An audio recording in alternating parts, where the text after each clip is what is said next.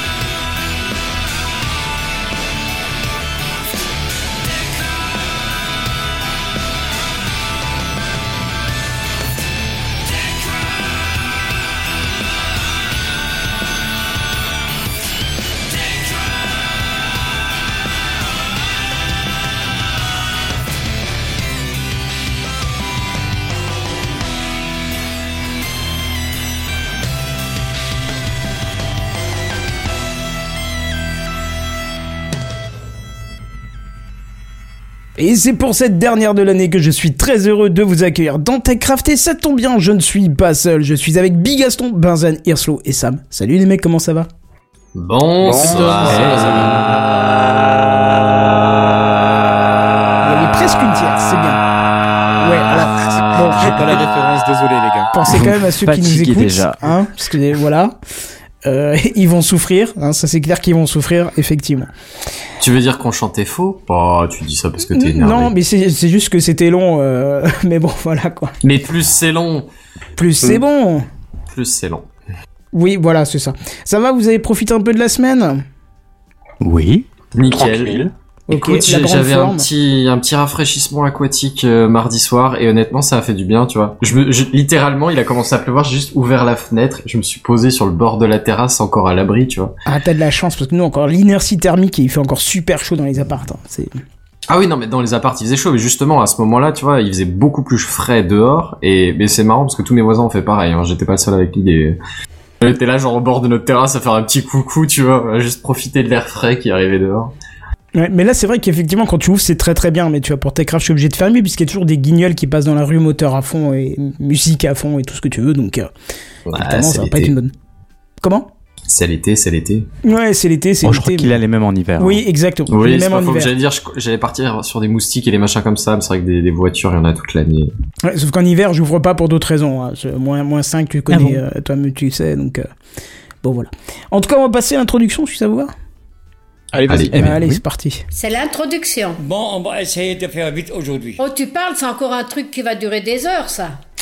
Et j'ai pas mis d'image pour l'intro, c'est pas grave puisque de toute façon il n'y a pas besoin d'image puisque euh, on va commencer par la deuxième introduction et on reviendra sur la première après. Fin de la onzième année de TechCraft, quand même. Onzième année de podcast. Est-ce que c'est pas Joyeux anniversaire. Yes. Alors non, l'anniversaire c'est en fin septembre. Enfin, euh, Sam devrait savoir puisqu'il a dû écrire la date très récemment sur le site qu'il est en train de fabriquer pour nous. Et bim, allez, on tout à envoie fait, des oui. gratos, De quoi tu parles. On voit à Et son visage que c'est pas tout à fait fini. sera hein. prêt du coup pour la rentrée. Ah bah voilà, Euh, bah là, ah, après, il a fait une promesse en live donc. euh, Donc tu veux dire pour quelle date Pour le 1er peut-être. septembre Ouais, à peu près. Ouais, oui, oui. euh, cette rentrée-là, 1er ouais, j'ose espérer. pas Ah, voilà. Précise pas l'année, précise pas l'année, Sam. J'allais dire justement précise l'année parce que ce serait quand même euh, intéressant de savoir. En tout cas, j'ai- j'aime bien que pour le pour signifier la 11e année de TechCraft, tu mets euh, l'illustration de Windows XP. On est presque Oui. raccord niveau année. Mais parce que j'ai basculé l'imagerie de, de l'introduction et j'avais pas le. le...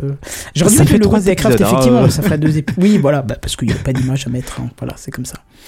Mais oui, voilà, 11e année de Techcraft. On espère, euh, en tout cas pour ceux qui nous écoutaient en podcast, qu'on vous donne peut-être envie de venir euh, en live euh, le jeudi soir dès 21h parce que c'est quand même un moment assez convivial pour ceux qui sont là. D'ailleurs, on, on en profite pour, euh, pour saluer euh, Irsla42 qui était là la semaine dernière parmi nous en live et qui est là ce soir dans les commentaires. Euh, que c'est bien, vous pouvez commenter en live, on réagit en live et ça c'est cool.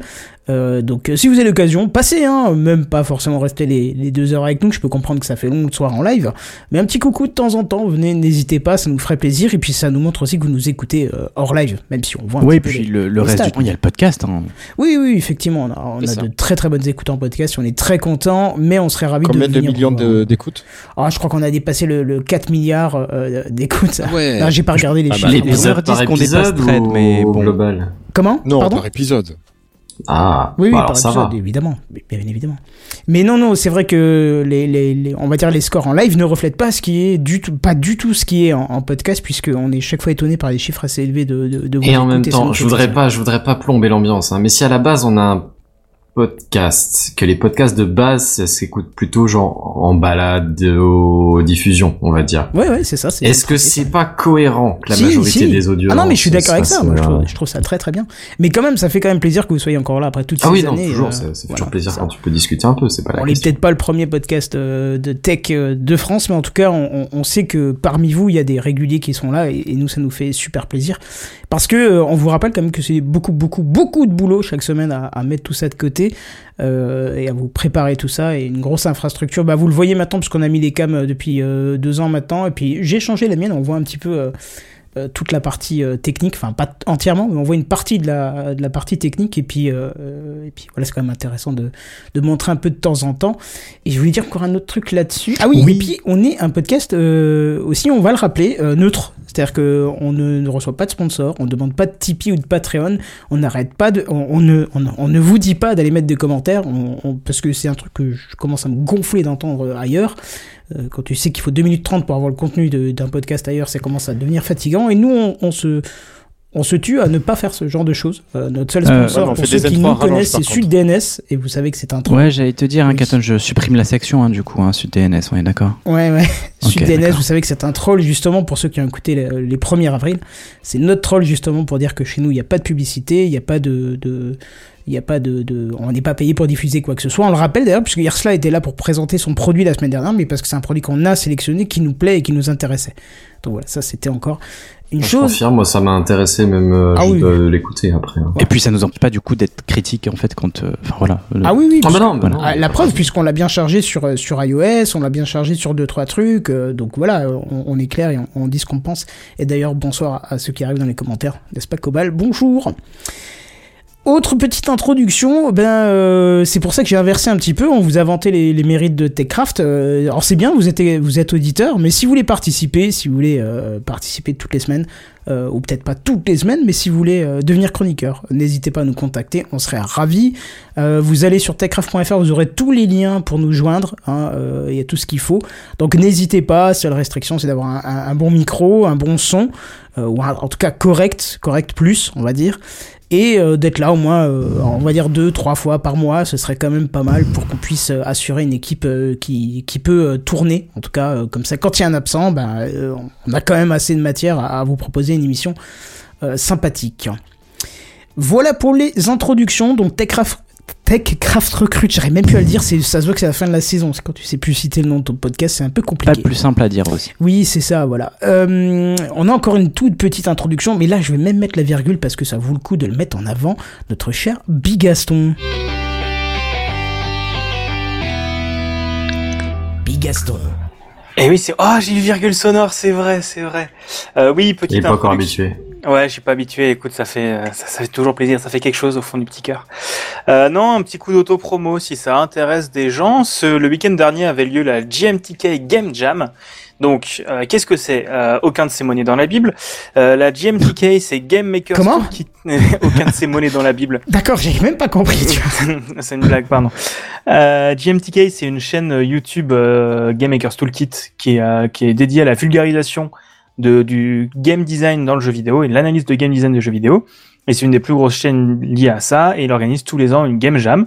Une Game Jam, qu'est-ce que c'est? C'est un concours de création de jeux vidéo sur une période limitée. La GMTK, ça dure 48 heures. L'idée, c'est de faire un jeu en 48 heures. Euh, tout compris, réfléchir au jeu, etc. sur un thème. Le thème, c'était Inverted Roles, ou un truc comme ça. Je me souviens plus. C'était un truc comme ça. Et du coup, j'y ai participé, euh, euh, où j'ai sorti du coup avec euh, avec euh, ma avec ma copine le jeu qui s'appelle Match, qui est un euh, qui est un Tinder inversé où vous devez essayer de comprendre quels sont les goûts d'une personne en lui envoyant des profils, en regardant s'il aime ou pas. C'est disponible gratuitement sur bigaston.itch.io slash match. Et, et voilà, vous pouvez tester ça. C'est dispo euh, directement sur navigateur ou sur Windows. Ah bah cool. Écoute, je t'invite à mettre dans les dans les notes de l'émission l'adresse avec le bon titrage, comme ça, ça se retrouvera euh, bah, dans dans les dans dans les caractères de l'épisode. Ça sera sympa pour Yes. tous ceux qui veulent tester. Il y aura plus qu'à cliquer dessus. Yes, yes. Parfait. Est-ce que on passerait pas aux news high tech? Allez. Je crois bien que Ah oui. bah c'est parti.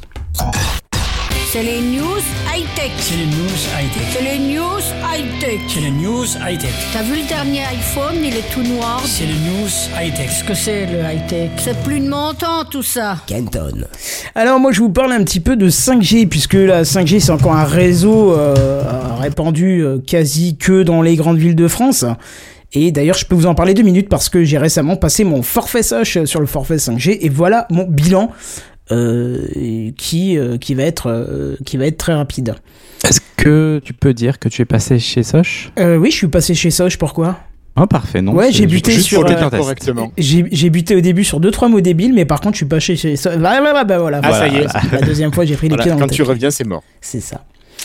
Euh, Qu'est-ce que je voulais dire justement? Donc euh, ouais, alors déjà il faut savoir que j'habite une toute petite ville dans le nord-est euh, de 20 000 habitants à tout casser, nommée Forbach, euh, mais qui a toujours été une ville test pour les réseaux télécoms et aussi une ville test pour les élections d'un maire extrême droite bien connu qui est heureusement jamais passé. Philippot, c'est pas que je t'aime pas, mais je t'aime pas. Voilà, ça c'est dit. Alors bref, au lancement de la 4G, j'avais quand même été surpris en allant à Paris et en sortant du train de voir une affiche géante annonçant l'arrivée de la 4G sur Paris, Marseille, Lyon, Toulouse, etc., etc. Et en dernière position, huitième position, Forbach. Ville improbable Ouais, sur ça, ça dénote un peu. Enfin, c'est. Ouais, je- tu ne comprends pas. Tu te dis, que des villes avec des centaines de milliers d'habitants, puis là tu vois, pouf, ok, bon, ok, pourquoi pas. Donc ville improbable vu son nombre d'habitants et sa situation, c'est-à-dire près de la frontière allemande. Je le vois de ma fenêtre, hein, l'Allemagne. Donc voilà. Mais oui, la 4G, elle débarquait bien dans ma ville et le débit, il n'était pas oufissime au début. Hein, mais vite, ça s'est transformé, transformé en débit carrément intéressant. Euh, Au point où j'avais même basculé sur un forfait avec beaucoup de data pour me servir de mon téléphone comme modem pour, euh, pour mon réseau local, pour les gros besoins. C'est-à-dire, euh, la DSL, la DSL était à des lustres de ce que proposait la 4G, pour vous dire. Hein. Bah, surtout que par expérience, les petites villes comme ça avaient un putain de débit clairement. Je me rappelle de Sarlat, donc on est dans les mêmes euh, environs, je pense, en, en termes de, de population. Euh, j'avais des là, débits de sud-ouest. 200 mégas. Oui, oui, clairement. Mais voilà, j'avais à peu près 200 mégas en débit. Donc, clairement, pour de la 4G à l'époque, c'était euh, c'était pas mal. Enfin, c'est un truc que je ne retrouve peu en fait. Même en 5G, je- j'ai du mal à retrouver 5, euh, enfin Moi, je monte 200, à 200 mégas. 300, 350 mégas ici. 4G. Chez Orange. Bon, en tout En cas, 4G+. Ok. Ouais. En tout cas, on va, on va reparler justement de tout ça. Euh, donc ça, je vous dis, ça a vite augmenté puisque la, la DSL était carrément, euh, carrément euh, loin de ça. Euh, mais avec le temps, ça s'est confirmé. Hein, euh, la, la 4G est devenue de, vraiment, vraiment bonne, bonne qualité. Euh, J'ai toujours été impressionné par le débit qu'on pouvait avoir en 4G ici dans la ville. Et puis après, au fur et à mesure, dans les autres grosses villes, hein, genre Metz, tout ça, ça s'est généralisé. Voilà. Et alors récemment, je suis passé à la 5G puisque la 5G a aussi débarqué dans ma petite ville, dans les premiers, dans les premières villes de France. La 5G s'est aussi implantée, mais en un seul point, une antenne qui est bien haut, euh, bien sur une colline, euh, et on peut voir, euh, vu que j'y suis passé peut-être un an après, puisque Soch ne permettait pas de basculer le forfait tout de suite, mais là, on en a parlé il y a 2-3 semaines, on, on a pu basculer dessus. Et on peut voir sur le live que le débit est conséquent, hein, puisque euh, j'arrive à avoir euh, chez moi un débit descendant de 870 mégabits. C'est impressionnant. Ah oui, propre. Ah ouais, c'est c'est carrément propre. Bravo, Alors- c'est énorme. hein. Oui, alors bizarrement, à chaque fois que j'ai testé la 4G, j'avais un débit descendant et montant qui s'affichait, mais à chaque fois que je testais de la 5G, on dirait que le service de test détecte et ne m'affiche pas le, le- le débit montant. Bon, pas très grave, je m'en fous, c'était juste pour un test et voir un petit peu ce que ça donnait. Alors, euh, 870 mégabits par seconde, c'est très bien, mais, parce qu'il y a toujours un mais, euh, je me Pas rappelle le plus débit les... promis. Euh, alors, je me ça. souviens plus des spécificités exactes de la, de, de la 5G en soi, mais tout ce que je peux vous dire, euh, c'est que ce débit, euh, je l'atteins quand je suis chez moi, donc presque à vue de l'antenne. Enfin, ouais, même à vue de l'antenne de ma fenêtre, je la vois. Elle est loin, elle est à quelques kilomètres, euh, voire peut-être 5-6 kilomètres de vue, mais je l'ai à vue. Euh, lorsque je suis moins exposé, par contre, il arrive euh, très fréquemment que le débit s'effondre et donne même moins de performance que la 4G. Et euh, alors que la 4G, elle était relativement équilibrée partout. Et, là- euh, ces derniers temps, avec la 5G, c'était pas top. Alors, je dirais que c'est super euh, la 5G sur le papier, mais dans la réalité, moi, j'ai noté aucun point positif. Au contraire, le débit supplémentaire ne me sert à rien. Ou du moins, j'ai pas noté de différence. Enfin, je, je veux dire, j'ai pas vu de différence de, de chargement de contenu sur mon téléphone, par exemple. Euh, pas, ça charge pas plus vite Twitter, pas plus vite euh, Mastodon, pas plus vite YouTube, Instagram ou autre. C'est tout aussi performant que la 4G. Euh, j'ai j'ai vraiment pas vu de différence. Par contre, dès que j'ai pas un point idéal pour euh, capter de la 5G, euh, là je sens carrément les temps de chargement s'allonger, parfois même tendant vers l'infini. Et j'ai pu constater que tant que le signal, du moins, je veux dire la porteuse 5G était dispo, le tel ne rebascule pas sur la 4G et donc charge moins vite le contenu que si j'étais resté sur un forfait 4G. Bon, on va pas se le cacher, si c'est plus lent euh, sur les réseaux sociaux, ça n'a pas vraiment d'impact véritable sur mon utilisation. Mais quand je dois monter un VPN vers un de mes sites de boulot et que ça tient pas euh, parce que la 5G ne tient pas, alors que ça tenait parfaitement en 4G, laissez-moi vous dire que ça me fait pas trop chanter du Céline Dion, bien au contraire, tu vois, c'est ça me donne pas envie de chanter. C'est une, euh, une version poétique de, de la formule. Ouais, je la connaissais pas. J'aime beaucoup. Bon bref, voilà pour mon retour sur cette grosse intro à l'article, parce qu'en fait, euh, moi je voulais vous parler de 6G ce soir. Oui, déjà la 6G. Et c'est justement le gouvernement français qui ne veut pas louper l'opportunité d'être en avance sur son temps en investissant 65 millions d'euros dans la plateforme nommée France 6G, qui sera copilotée par le CEA, donc le Commissariat à l'énergie atomique, le CNRS, le Centre national de la recherche scientifique, et l'IMT, qui est l'Institut Mines Télécom. Alors ça, je sais pas ce que c'est, je vous avoue que j'ai pas cherché, mais je m'attendais ça. Télécom, c'est les grandes écoles. euh, ouais, D'accord, ok, bah super info, merci. Des trucs hyper réputés. École d'ingé, euh, ouais. très bien. Bon alors le but hein, de cette plateforme c'est de travailler avec l'Europe et l'international pour mettre en place un standard qui permettrait des débits 100 fois supérieurs à ceux de la 5G tout en prenant euh, en compte euh, au cœur du développement les enjeux écologiques et sociétaux. D'ailleurs je cite le gouvernement, la 6G répondra à un besoin de communication en tout lieu en offrant de la connectivité non terrestre et sera nativement multiservice et adaptée à de nouvelles applications telles que la robotique interactive, la réalité immersive, les jumeaux numériques. Alors ça, j'ai pas trop capté ce que c'est, mais on verra quand ils communiqueront un peu plus là-dessus. Alors, en espérant pour conclure qu'ils ont bien compris que le problème actuel n'est plus le débit, hein, puisque une fois que tu as une bonne couverture, le réseau est top, mais c'est plutôt la latence qui pourrait être un petit peu euh, euh, particulier. Donc, euh, à voir s'ils ont pris ça en compte, euh, s'ils ont pris aussi en compte le besoin du grand public en termes de communication et de connexion. Bref, voilà pour ces infos sur la 6G. Et vous, dites-moi, est-ce que vous avez de la 5G et quelle est votre expérience avec? Ouais, j'ai de la 5G. euh, L'expérience, elle est pas oufissime. Enfin, elle est quand même. En fait, l'avantage, c'est que c'est un réseau qui est peu utilisé pour le moment, qu'il est peu encombré. C'est plus là, je pense, l'avantage pour le moment que j'en tire. Euh, par exemple, euh, je, je, vais en campagne dans un lieu paumé en Dordogne régulièrement. J'étais en 4G euh, chez Orange et chez Bouygues. Réseau franchement pas dingue, pour pas dire pourri en fait en 4G. Et euh, j'ai pris le pari de basculer mon forfait chez Bouygues euh, 5G parce que j'avais vu que cette zone là où je vais en Dordogne était couverte. Ah bah écoute, je me retrouve avec des débits franchement corrects. Là-bas, on est plus que de la DSL. Euh, c'est pas du tout les débits attendus en 5G, mais en tout cas, c'est des débits exploitables. Euh, donc voilà, pour l'instant, c'est pas un réseau encombré, donc ça peut être avantageux à ce niveau-là. Maintenant, en dehors de ça, c'est vrai que j'ai pas spécialement l'utilité de la 5G. La 4G m'aurait euh, parfaitement convenu. Euh, donc voilà, j'ai hâte qu'ils proposent la même chose chez Soch, mais à un forfait euh, moins cher quand même. Euh, À savoir qu'ils viennent de doubler euh, le, le forfait data, pas en prix, mais ai en besoin capacité. Ouais, Ouais, non, non, mais mais oui, mais alors peut-être que maintenant tu peux, du coup, comme ils ont doublé les forfaits, peut-être prendre un forfait moins important au niveau tarifaire et avoir quand même de la data conséquente, tu vois. Mais non, parce qu'ils ont qu'un forfait 5G pour le moment. Ah, d'accord, ok, Le reste est en 4G. ok, je ne savais pas.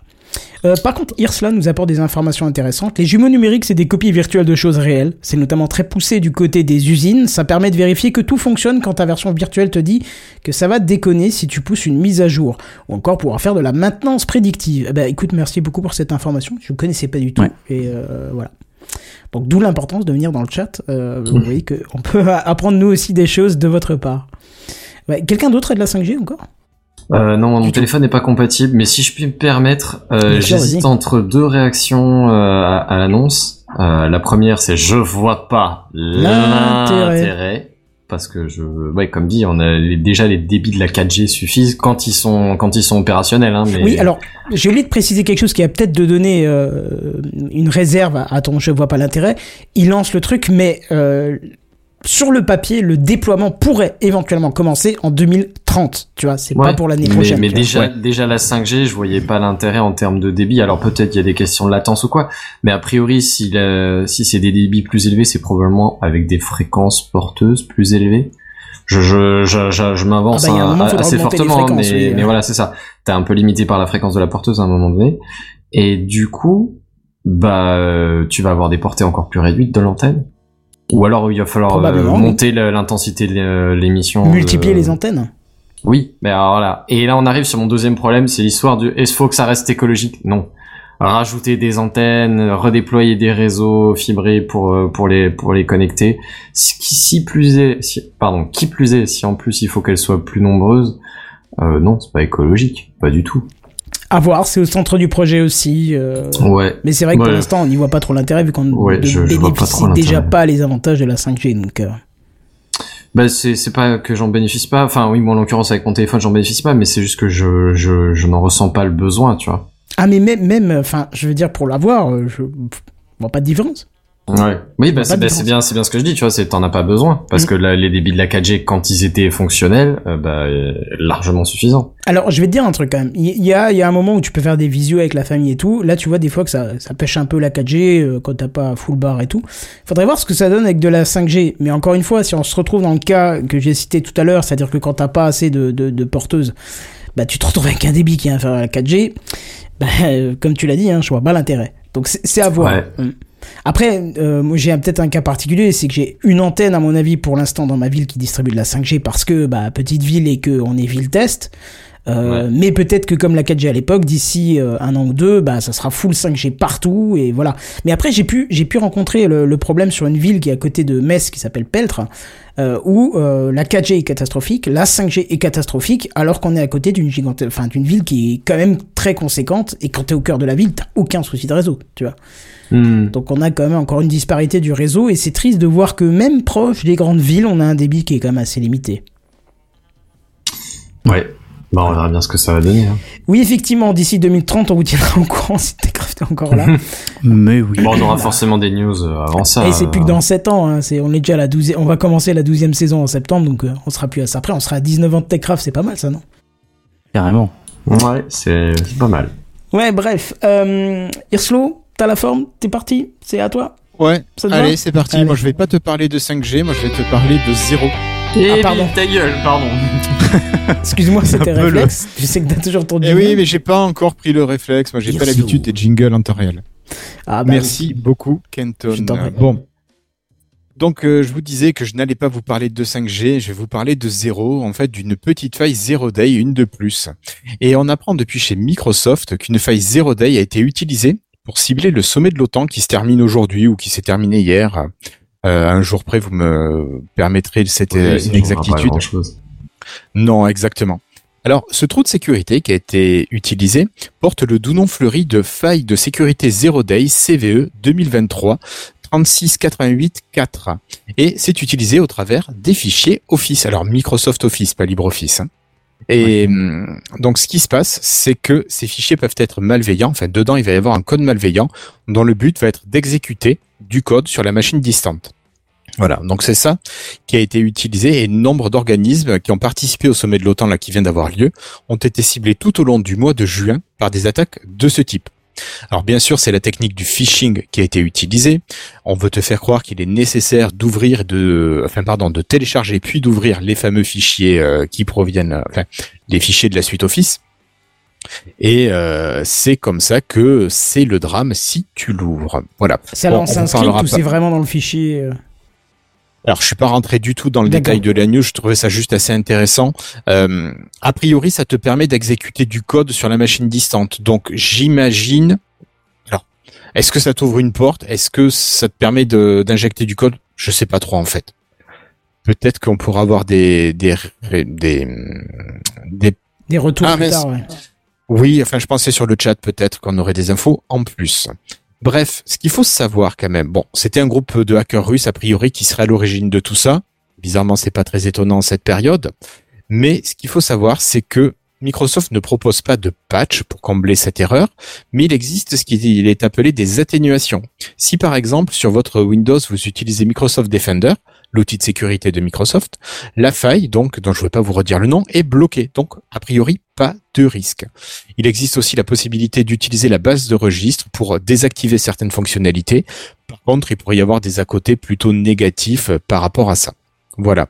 Donc moralité de l'histoire, faites bien attention d'abord à mettre à jour vos OS, vos logiciels, mais également à ne pas ouvrir et télécharger n'importe quelle pièce jointe que vous pouvez avoir euh, dans vos euh, messageries. On ne sait jamais trop ce qu'il y a dedans. Voilà. Ouais, c'est toujours Voilà, dangereux. Eh oui. Eh bien, écoutez, très bien. Voilà. Eh bien, je pense que Sam va peut-être nous parler d'un produit qui est appelé à disparaître. Non? Sam. Alors non, pas vraiment à disparaître, au contraire, c'est tout le contraire. Je vais vous parler, désolé de Redscape, hein, je crois d'ailleurs qu'il est là ce soir, il me semble avoir vu passer euh, dans, les, commentaires. Salut à toi. Euh, désolé, je vais parler d'IA ce soir, obligé. Ça faisait longtemps, hein, on n'a pas parlé d'IA. Oui, carrément. Je sais pas si Ah ça oui. vous avait manqué, mais oui. Euh, Je sais pas. en tout cas, voilà. Souvenez-vous de l'intelligence artificielle générative Bard de Google. Elle avait été lancée dans 180 pays, sauf pour nous euh, en UE. Oh mince. Europe, euh, et oui, pas de pas de Bard euh, en Europe. euh, en Europe. Bon, c'est un peu une mode en ce moment. hein, on va en parler, je crois, dans dans TechCraft ce soir, mais de lancer des services en Europe dans un second temps, euh, comme pour nous punir finalement de nos lois sur la protection des données des utilisateurs. Bon, je suis un peu euh, je suis un peu euh, ironique et bien évidemment, j'imagine bien qu'il y a des contraintes euh, légales, euh, réglementaires pour, pour pousser les produits maintenant en Europe. Alors, depuis hier, le 12 juillet 2023, nous pouvons utiliser Google Bard en Europe et en français euh, parce que euh, Bard parle à présent plus de 40 langues en parallèle de cette ouverture à l'Europe. Et euh, Jacques Krozik, auparavant en charge de Google Assistant, est maintenant le directeur produit de Google Bard. Et il est venu à Paris pour annoncer ce lancement dans toute l'Europe et s'est montré très enthousiaste, évidemment, à l'idée de présenter également quelques nouveautés. D'autant plus que je sais plus si vous vous souvenez, je sais plus si on en avait parlé, mais il me semble oui, qu'ils oui, étaient oui. bien plantés hein, sur l'aspect euh, marketing pour le lancement de Bard, euh, en mettant en avant des, des prompts, enfin des résultats de prompts euh, tout à fait incorrects euh, dans leur publicité, notamment sur Twitter. Voilà. Donc forcément, ils étaient euh, un petit peu obligés de, de marquer le coup et de, de rattraper un petit peu euh, ce qu'ils avaient été fait. Euh, donc parmi les nouveautés, qu'est-ce qu'on peut noter? Parce qu'il y a d'autres nouveautés du coup que ce lancement en Europe. Euh, eh bien, Bard propose maintenant un historique de nos conversations passées avec l'IA. Il me semble que ChatGPT le fait. Oui, Euh, c'est ce que j'ai pu lire. Ça fait longtemps que je l'ai pas utilisé en direct, mais mais à l'époque, moi, j'avais pas vu d'historique. En tout cas, voilà, il y a un historique sur Bard. Maintenant, on peut même épingler celles que l'on préfère pour pouvoir y revenir rapidement dessus ultérieurement si on devait en conserver certaines euh, en réponse favorite. Au début, je voyais pas l'intérêt, mais finalement, c'est vrai que si on demande quelque chose, par exemple, je sais pas moi, des, des destinations de vacances et que le résultat était convaincant, pourquoi pas les mettre en favori, les, les retrouver, les avoir à portée de main. Euh, Bard peut également euh, parler maintenant. Donc concrètement, c'est ni plus ni moins qu'une fonction de text-to-speech qui permet d'écouter le résultat des requêtes. Alors, on n'est pas encore à un niveau de Google Assistant qui permet, lui, de parler et d'obtenir vraiment un retour vocal, euh, mais c'est déjà un premier pas et euh, je pense que très rapidement, on va pouvoir euh, parler directement à Bard et il pourra nous répondre directement euh, euh, en audio sans activer le... le, le Ça, c'est vraiment ce qu'on le- attend de l'IA, je crois. Et ben ouais, il y a Micode d'ailleurs qui a fait, euh, qui avait bricolé un truc. Micode qui est un, un YouTuber si vous connaissez pas, Très euh, qui a bricolé un truc effectivement qui, euh, grâce à, je sais plus quel euh, IA il utilise peut-être, ChatGPT d'ailleurs, euh, mais il arrive à bricoler un truc. où, Non, c'est une IA en local. Une je IA open plus. source. J'ai j'ai écouté son truc. C'était pas mal, il arrivait euh, dans un truc qui n'était pas prévu pour à, à en faire vraiment un assistant vocal. Euh, donc après, il disait, hein, il fallait pousser le truc plus loin, pouvoir piocher pardon, dans des contacts téléphoniques pour déclencher des, actions euh, personnalisées. Mais, mais voilà, en tout cas, ouais, il y y a des choses qui, euh, qui se font. Donc, euh, euh, donc ça, côté, enfin de manière officieuse, euh, mais j'imagine bien qu'il y aura des, euh, des offres tout à fait euh, officielles qui proposeraient cette fonction rapidement. Peut-être d'ailleurs Google en premier, parce que je pense qu'ils sont quand même très bien calés là-dedans. Oui, les, les, les API et services de Google sont assez chouettes en général. So, T'as accès à pas mal de choses, la retranscription audio, la retranscription de texte, text to, text to speech, speech to text, Ouais. Je peux pas parler. On Ils sont assez, ils, ils sont assez bons euh, dans les API. Ça coûte là un, un rein et demi, mais ils sont assez bons dans les API. Euh, on aura aussi le partage des réponses qui sera désormais possible. Je trouve ça malin pour gagner en autorité. C'est tout, bête. hein.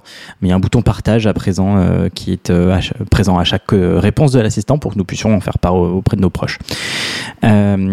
Aussi, Bard est doté de Google Lens, qui, qui, est donc le moteur de reconnaissance d'images. Donc, il est donc en capacité de reconnaître des images qu'on lui soumet directement et de traiter des requêtes sur celles-ci. Alors pour le moment, les réponses issues de ces images sont en anglais sur Bard, euh, mais nous pouvons toutefois lui demander juste après de traduire le résultat en français et il le fait sans problème. Donc why not? Et puis j'imagine bien là aussi que très rapidement les enfin les réponses des prompts d'images seront directement en français. Toujours une fonctionnalité en anglais d'ailleurs pour le moment. Bard permet maintenant de choisir parmi cinq styles de langue. Le style simple, long, court, professionnel ou encore informel. Why not? Je crois que c'est quelque chose qu'on pouvait ou qu'on peut déjà faire euh, sur euh, ChatGPT en lui demandant directement, de, directement, le, ouais. de le faire. Euh, voilà, là il y a une option qui, qui le propose directement dans Bard. Donc d'après les premiers retours que j'ai pu lire, Bard n'est pas encore à la hauteur de ChatGPT. En même temps, ils sont lancés un petit peu plus tardivement. Mais son intégration dans l'écosystème Google et son amélioration continue pourraient lui donner une place d'un concurrent sérieux, à mon sens, face à ChatGPT. Donc pour le moment, il est Bard est, accessible uniquement sur bard.google.com, mais on peut imaginer un futur proche où il serait bien intégré, notamment son moteur de recherche, un petit peu à la manière de, Bing ou de, Windows. Voilà, je sais pas ce que vous en pensez. Est-ce que ça vous convainc? Est-ce que vous avez testé de votre côté? Bah, pas testé, euh, mais euh, du moment que ça pousse à la concurrence, euh, moi ça me va. hein.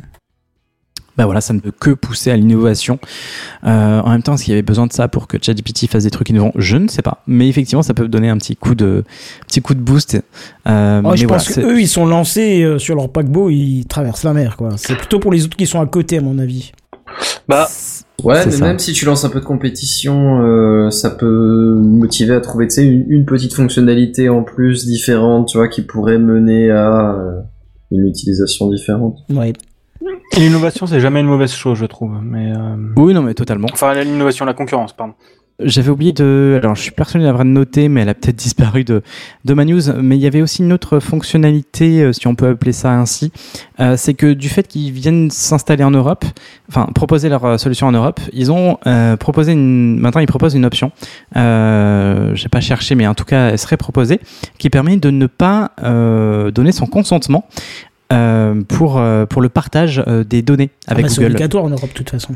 Bah, c'est peut-être Voilà, bien mais- pour ça, parce que ces fonctions n'étaient pas disponibles, que le Certainement, disponible en mais du coup, apparemment, cette fonction est maintenant à disposition de tous les utilisateurs dans le monde entier.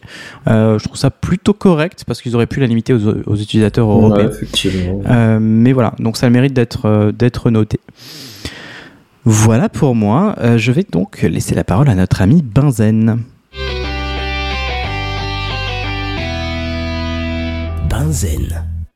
Ouais, et pour ne pas déroger aux bonnes habitudes, on va faire un petit bouquet de news de saison, donc elles sont fraîches, il faut pas trop les laisser mariner au frigo, donc on va essayer de faire ça un peu court. Euh, je sais pas si elles sont bonnes par contre, j'ai pas le temps de les goûter. Euh, je vous laisserai juger du coup de ce qui vous plaît et de ce qui ne vous plaît pas. Euh, une petite première, et pas des moindres, je dirais que c'est même la plus grosse. La Data Privacy Framework. Euh, pardonnez mon accent fran- français. De quoi est-ce qu'on parle? Eh bien, je vais vous parler en fait d'un acte, d'une loi, euh, d'un- texte réglementaire américain qui lie l'Union européenne et les États-Unis et qui a été euh, approuvé par l'Union européenne euh, cette semaine. J'ai plus la date sous les yeux. Enfin voilà, c'est vous n'êtes peut-être pas sans savoir, on en parlait il y a pas moins de deux minutes, euh, que qu'en Union européenne, on a des lois sur la protection des données. Oui, ça va être un peu le thème de l'épisode, puisque nous en ne parlerons sont... encore après, quoi. Oui, oui, oui, oui, t'inquiète. Euh, lois qui ne sont pas partagées par tous les pays du monde, notamment, euh, ou au moins euh, c'était le cas au pays de l'oncle Sam. Qu'est-ce qui se passe là-bas? Eh ben là-bas, il y a beaucoup plus de liberté à utiliser les données des utilisateurs sans trop leur demander leurs avis, euh, de façon privée et aussi de façon publique. hein. les, les agences de, de- on va dire de sécurité, mais je sais pas quel est le, le terme politiquement correct, la NASA, ce genre de choses, le FBI, sont... NSA, euh, tu veux dire plutôt, parce que NASA, oui, ça oui. l'espace. oui, NSA, NSA, pardon, oui, excuse-moi. ah, tu sais pas, de, de leurs satellites Oui, dans l'espace, ils font peut-être des Exact. trucs. Euh, non, mais voilà, toutes ces, euh, ces agences de, on va dire, de sécurité euh, ont aussi la liberté d'aller euh, sniffer et fourrer leur nez dans tout ce qui s'échange et tout ce qui se raconte, sans trop avoir besoin de justifier euh, leurs allées et venues et leurs utilisations. Euh, mais ça, c'était avant, pu- puisque n'ayez pas peur, le Data Privacy Framework est donc arrivé et euh, ne doit, doit, doit poser une réglementation pour limiter l'utilisation des données des utilisateurs, euh, au moins sans leur consentement ou sans une décision de justice du justification. Quoi. Euh, c'est un texte réglementaire qui a été, euh, je crois, voté en octobre dernier aux États-Unis, si je ne dis pas de bêtises, qui est rentré en application en octobre dernier euh, et qui du coup a, pour vocation à être compatible avec le RGPD européen. Et pourquoi est-ce qu'il se, décide du coup à, mettre en place ce genre de, de, de réglementation? Eh ben c'est parce que du coup depuis 3-4 ans, quelque chose comme ça, le- les données européennes ne sont officiellement plus transférables aux États-Unis à cause de l'absence de, cette, euh, du respect de ce règlement RGPD du côté des États-Unis. Du coup, pour, pour pouvoir protéger les données européennes, eh ben, si elles sont hébergées en dehors de l'Europe, bah, si elles sont hébergées en Europe, elles sont soumises au RGPD, point, il n'y a pas question.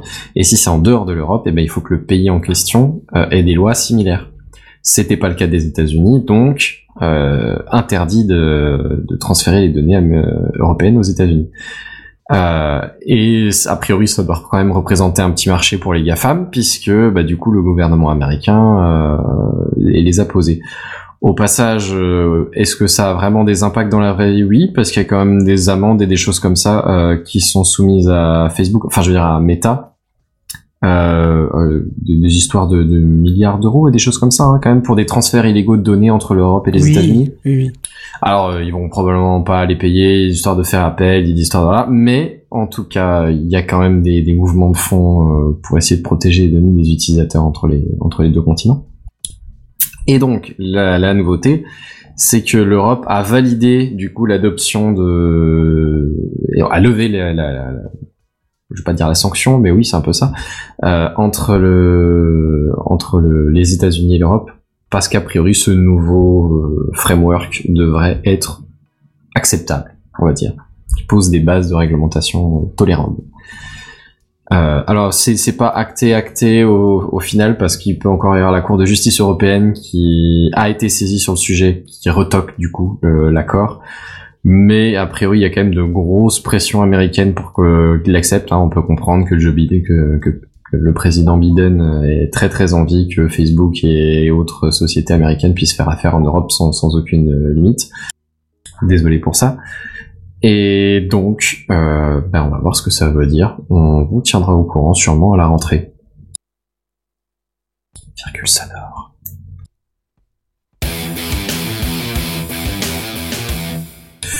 Euh, pour faire court, si vous avez une télé intelligente, et ben figurez-vous que vous, vous avez de plus en plus de chances de pouvoir vous séparer de votre euh, box télé. Vous savez, le, le boîtier en plus euh, Oui, loué euh, avec la box et Le truc qui sert à pas grand chose. ben, c'est-à-dire que moi j'en ai jamais eu chez moi parce que j'avais pas de télé, donc j'ai pu demander. C'est une économie de 3 balles quand même euh, à la base euh, par mois, c'est pas. Oui, moi j'ai déjà enlevé tout ça. Chez Ça moi, c'est dépend un peu chez qui tu es. Chez Orange, c'est un peu plus, ça doit être 5, ou 5 balles, plus 20 balles à l'activation, un truc comme ça. Ouais, Ouais, d'accord. Bah, dans tous les cas, demande, euh, je me les suis épargnés, je suis pas fâché de ça. Euh, bon, il y a aussi un téléphone en théorie, et euh, je vais être honnête, j'en ai jamais branché sur une box chez moi non plus. Mais enfin, ça c'est un autre débat. Oh, t'es tout Ah, jeune alors. Euh, chez mes parents, euh, il y en a, il y en a un, mais chez moi, ouais, non. euh, C'est-à-dire que j'ai un téléphone portable, je vois pas l'intérêt. Oui, non, mais j'en ai plus non plus. Ah, c'est pas un jugement. hein. Après, c'est vrai que si t'as une maison familiale, un numéro familial, peut-être ça se justifie, tu vois. Mais moi, euh, déjà un téléphone pro, ça me sert à rien. Alors, euh, On est Oui. d'accord qu'à chaque fois qu'on demande un- de ne pas mettre l'option télé à un opérateur, ils font les choquer. Oui, oui, Oui, oui. oui, oui. tout à fait. je me sentais bah, seul. mais forcément qu'ils sont choqués. Tu te tapes dans leur intéressement là. Bien sûr, en mode, mais con, Quoi Tu ne laisses pas ton temps de cerveau disponible à la télévision Non, mais c'est ça. Même, ils ont pas conscience que tu as peut-être d'autres euh, solutions. D'autres euh, moyens, ouais. C'est ça. Eh bien, figurez-vous qu'il y a du coup un nouveau moyen qui se déploie de plus en plus, euh, en France notamment, à savoir les smart télé qui ont une juste une appli pour euh, pour pour euh, connecter les télés pour pour pour connecter à votre réseau euh, distributeur de télé. C'est notamment le cas de Samsung qui a maintenant euh, depuis cette semaine ou quelque chose comme ça les quatre opérateurs principaux français, à savoir Bouygues, Orange, Free et maintenant SFR, euh, qui ont une application sur son portail de, smart télé. Euh, alors pour que vous soyez euh, concerné, il faut que ce soit une télé qui soit sortie après 2019. J'ai pas vérifié la date exacte, donc c'est une, smart télé récente quand même. Mais a priori, si vous avez ça, vous pouvez avoir juste une application pour euh, pour les, les différentes télés et vous connectez votre, euh, votre télé directement à la box. A priori, vous allez quand même gagner du temps et de la fluidité. hein. Il n'y a pas à chaque fois besoin que le, le boîtier télé se charge, euh, bug, RAM, soit déconnecté et autres joyeusetés. Euh, somme toute, pourquoi pas. Euh, moi, j'utilise pas de télé, mais bon, si jamais c'est votre cas, vous, vous le saurez. Ça peut peut-être vous être utile. Bah, De toute façon, Ken- Non, Kenton a un avis là-dessus très tranché. euh, Mais oui, je- la télé je- c'est le mal, mais j'ai plus le, Ah, j'ai plus oui, le jingle. ouais. Mais après, euh, j'avoue que j'ai une télé maintenant, mais j'ai jamais eu de box parce que ça m'a jamais intéressé. Et j'ai un Chromecast qui, pour le coup, marche hyper bien. Et en fonction de la chaîne que tu veux regarder, bah de toute façon, chaque limite chaque groupe de télévision a sa propre euh, appli et t'as les télés en direct dessus. Euh, sans parler c'est possible Molotov, que ce soit mais- les mêmes applis du coup. Hein. Peut-être euh, recompiler, euh, customiser ou un truc comme ah ça. ouais, non, mais- mais c'est- clairement possible. Mais tu vois, sur, si tu veux regarder, euh, moi je regarde quoi? Je regarde Fort Boyard, le Tour de France et, euh, et la carte au trésor en été. Et euh, pour ça, t'as France Télévisions et t'as l'appli France Télé qui marche très bien. T'as les directs. Euh, si un soir je veux regarder TF1, t'as l'appli TF1 et sinon au pire t'as Hmm, t'as Canal Plus ou t'as euh, Molotov. Au ouais. pire. Bah écoute, euh, a priori ça, ça, ça se déploie, ça se déploie, mais euh, là, je vérifie juste les chiffres. Il y a une histoire de, de, de en France, a priori 40 millions de télé. Alors je sais pas d'où ils sortent le chiffre, peut-être que c'est par rapport aux, aux taxes Par sur rapport à la redevance, sûrement. la redevance Ouais. télévisuelle, ouais. Euh, Là-dedans, ils annoncent qu'il y en aurait en tout 20 millions qui soient des télés connectées. Et alors là, je sais pas du tout comment ils annoncent ce chiffre-là.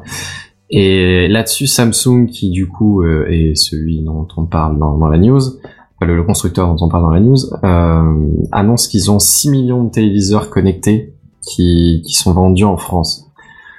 Donc tu rajoutes à ça effectivement les boîtiers euh, Android télé, ce genre de choses, mais il y a moyen qu'effectivement on commence à arriver vers, vers la fin des boîtiers télé.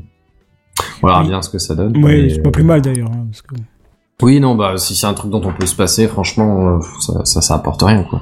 Bah je sais que euh, tu regardes chez mes grands-parents, ils en ont pas parce qu'ils ont, tu sais, les, les vieux euh, comment ça s'appelle les démodulateurs satellites là, ou même pas ouais, les, les Bluetooth. c'est ce genre de choses.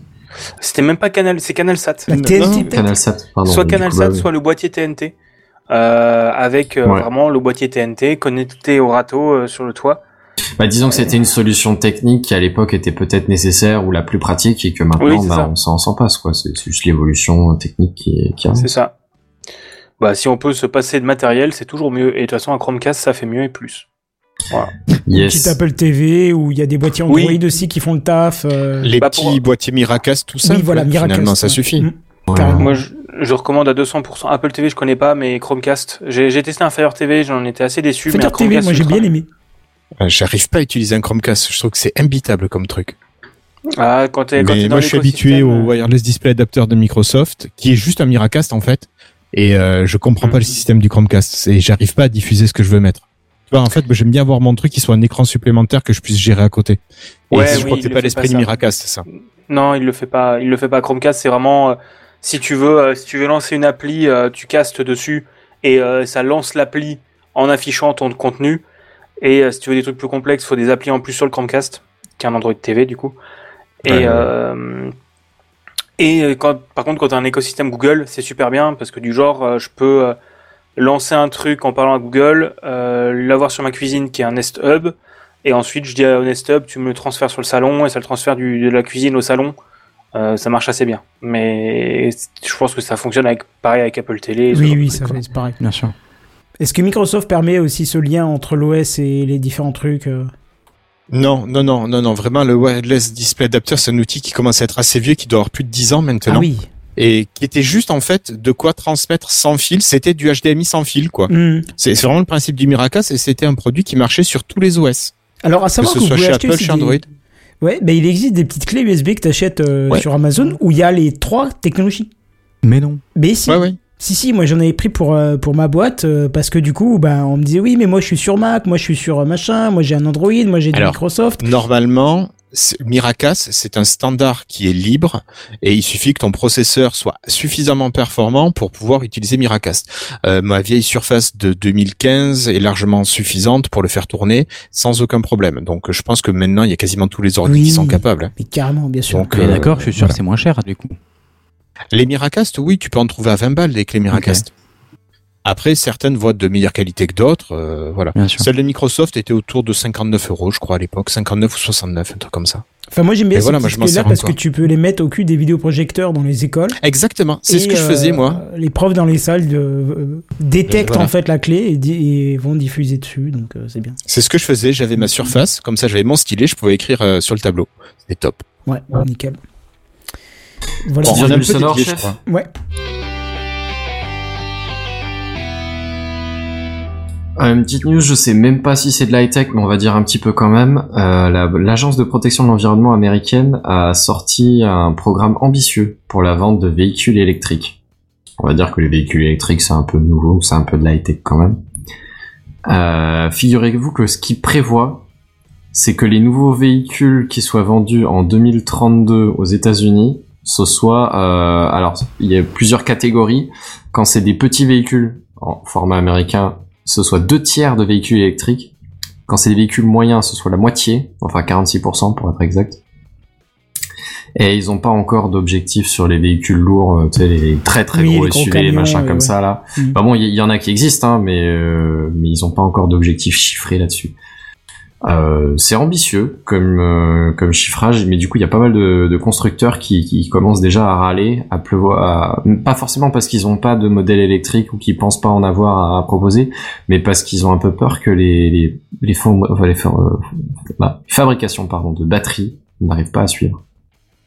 Parce que bon, c'est vrai que si si, si tu si t'en produis là 10% a priori euh, maintenant que d'ici euh, 5 à 10 ans, t'en produises euh, la moitié, voire deux tiers de, de tes véhicules. C'est vrai que, que tout le monde fait ça en même temps, ça va faire une sacrée, sacrée, sacrée demande de... Ouais, mais même, il y a d'autres problématiques qui rentrent en compte. Alors, je l'ai vu en France avec deux, trois, euh, deux, trois. euh, Oui, il y a d'autres choses comme le réseau électrique, ce genre de choses. Ben, surtout la, la fréquentation des, des stations de recharge. Tu voyais beaucoup de gens, enfin, pardon, quelques gens qui postaient des photos où toute la station de recharge était remplie de voitures.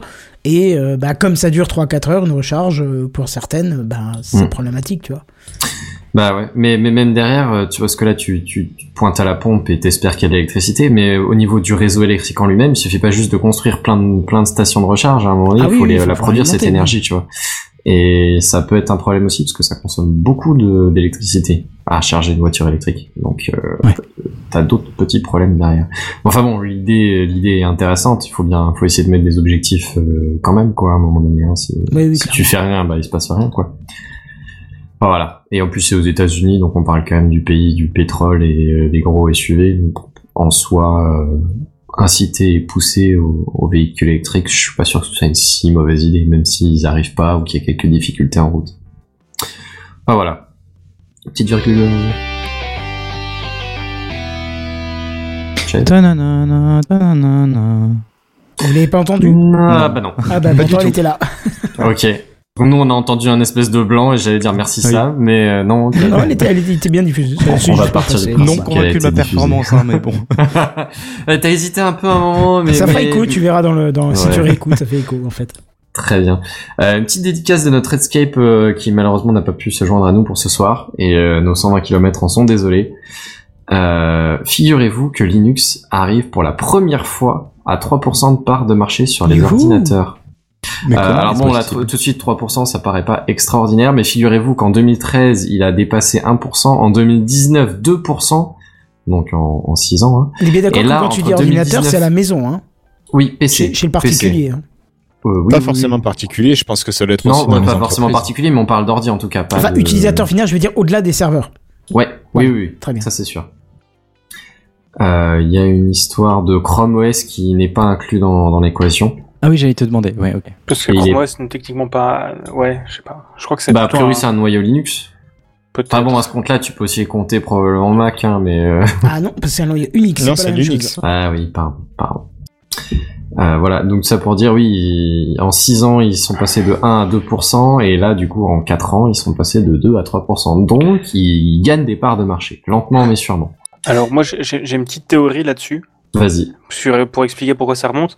C'était l'un des problèmes de Linux, c'est quand tu veux faire du jeu vidéo, c'est pénible. Ouais. Et grâce à la sortie du Steam Deck, t'as Steam qui a poussé, euh, à, enfin pas que du Steam Deck, mais d'autres trucs avant. Avec Proton, Steam a poussé vachement la compatibilité des jeux sous Linux.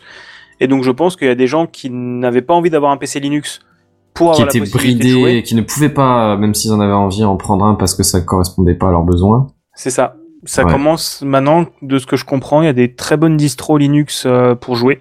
Hmm. Et, euh, et Proton aussi qui marche excessivement bien. Et donc c'est aussi pour ça que je pense que c'est pas que ça, loin de là. Il y a peut-être Oui, aussi mais un ça aide quand ras-le-bol. même grandement, quoi. Oui, c'est ça. Il y a, peut-être un ras-le-bol global des multinationales et tout ça, et que et que honnêtement Linux c'est un très bon truc, hein. Mais mais je pense que euh, une puis il y a des gens deux, qui ont un PC trois aspects aussi. Je pense que le, le fait qu'il y ait des applications qui viennent euh, en mode, euh, de, j'allais dire en mode de bureau, mais sur le navigateur.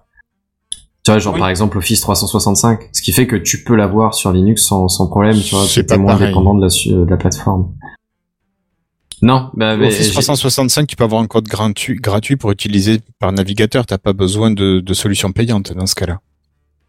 D'accord, oui, possible. Mais enfin, le, Enfin, du coup que ces services-là existent. Du coup, ça, ça permet de, de l'utiliser peu importe ton OS. Tu l'utilises pas pareil. T'as pas les mêmes fonctionnalités dans les uns et dans les autres. Notamment tous les logiciels installables type Word, Excel, Publisher, PowerPoint, ce genre de trucs. Mais je pense qu'il y a beaucoup aussi les services publics aussi qui sont en train de migrer du propriétaire vers du libre. Et euh, parfois un petit peu à coup de forceps, sans formation aussi pour les utilisateurs, donc ce qui fait plutôt de la mauvaise publicité. Euh, voilà. Donc, Oui, on euh, l'avait vu avec ah, la gendarmerie qui était passée sur Ubuntu il y a quelques années et ça s'était Mm. pas très bien passé pour les utilisateurs qui étaient un peu perdus. Après, C'est euh, ça, si tu formes pas les utilisateurs, ils peuvent pas l'utiliser, ils peuvent pas en faire une bonne promotion derrière. Ouais, Je te ouais, laisse la parole. aussi- Non, bah, bah, vas-y, hein, n'hésite pas. Ah, Gaston, tu voulais dire Ouais, je voulais juste rajouter que Linux devient de plus en plus user-friendly aussi au fur et à mesure des années. Bon, ça fait déjà quelques années que c'est le cas, mais on parle de Ubuntu, on parle de Debian, on parle d'autres distros qui sont de plus en plus euh, proches de Windows, entre guillemets, en termes d'interface, et où Mm. tu as de moins en moins besoin d'avoir un terminal. Où c'est toujours cool d'avoir un terminal pour pouvoir faire quelques trucs, mais tu as de moins en moins besoin d'un terminal. Et je trouve que Linux devient de plus en plus user-friendly. Et, euh, et tu regardes le, le... Ouais, la manière dont tu installes Ubuntu, c'est de plus en plus facile en fait. Ah bah c'est comme un Windows maintenant. Ouais, oui, non, Oui, ça, c'est ça, effectivement- mais ça, ça fait Windows. déjà un moment, ça. Oui, ça fait quand même un moment, oui, mais ça fait un moment. c'est, c'est, ça fait partie de la progression de depuis 2010 jusqu'à maintenant, quoi. Ah, mais j'ai envie de te dire largement, ouais, il y a, il y a, il y a 10 ans, moi, je l'ai installé en double en dual boot sans, sans aucun stress, hein, ça, ça se faisait tout seul. Oui, mais ce que je veux dire, c'est que je pense que ça commence à devenir de, enfin, l'image de Linux pour les Pour les barbus, euh, ouais, ça, ça se diffuse un peu, ouais, effectivement. commence Bah à oui, de plus en preuve, plus hein. partir. Ouais. Mais bon. C'est ça. Allez, une petite dernière pour la route. Vous connaissez Twitter? Non. On n'a jamais entendu parler Bien sûr. Non. Allez, bon, ben je, je vous le présente plus, le petit oiseau blanc sur son fond bleu, euh, racheté par le milliardaire euh, qu'on ne nommera pas parce que pas le temps. Euh, c'est J'en un des réseaux sociaux qui est chargé, comme tous les autres réseaux sociaux, hein, mais qui est quand même pas mal chargé en contenu, euh, on va dire, agressif, euh, voire, voire un petit peu euh, notamment, il y a plein de contenus, de messages qui sont plutôt haineux. Et euh, qu'est-ce que tu fais quand tu te fais, euh, quand on, envoie un petit tweet haineux et que tu te le prends dans la tête? Ben, pas grand-chose. Sauf que non.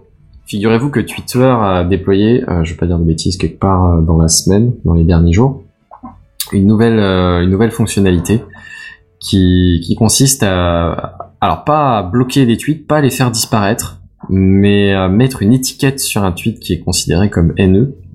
Et ce tweet, du coup, euh, se fait un peu brider par le, par le, L'algorithme. par, par l'algorithme, ouais, c'est ça. C'est-à-dire qu'il n'est pas supprimé, il n'est pas, euh, on, autorise les gens à, à exprimer leur avis, mais euh, il n'y a pas de pub à côté et on réduit la, la, la, la visibilité des messages. Euh, alors Twitter annonce que ça réduit la visibilité d'un message de 81%, mais bon là il y a pas trop moyen de vérifier leur dire. hein. Ils annoncent aussi qu'ils ont déjà mis des étiquettes, cette étiquette de, de produits haineux donc, euh, enfin de, de contenu haineux pardon, euh, sur euh, plus 700 000 messages depuis qu'ils ont déployé la fonctionnalité en test. Donc a priori euh, ça, ça marche quand même pas trop mal. Hein. Mais bon après forcément c'est les dires de Twitter, il n'y a pas moyen de vérifier exactement ce que ça donne sur les chiffres. Donc on peut saluer la fonctionnalité, mais euh, si, si- si ça vous dit, hein. mais, euh, mais on peut pas vérifier la l'efficacité exacte quoi. Bah, Barbaros nous disait d'ailleurs, bah, vu qu'ils réduisent de 80% leurs utilisateurs aussi, c'est vrai que ça se tient du coup. Ouais, ouais. ouais. Bon, a priori, euh, oui, on, on verra bien euh, l'eff- l'efficacité au fur et à mesure, hein, quoi. Mais, mais moi, je, je trouve que c'est une bonne façon de faire, de pas supprimer la, la chose, euh, parce que c'est c'est toujours un peu frustrant quand quand il y a des gens qui s'insurgent sur un tweet et tu fais, mais tu t'insurges par rapport à quoi? Et là, le, le tweet n'est plus disponible, bah oui, bah, bel effort du coup.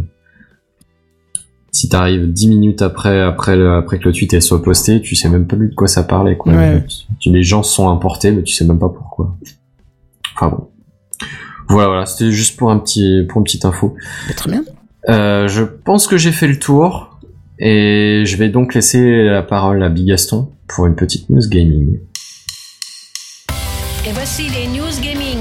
News Gaming. Les news gaming. Les news gaming. Gaming. Voilà. Ah oui. On va parler de Dieu, quoi.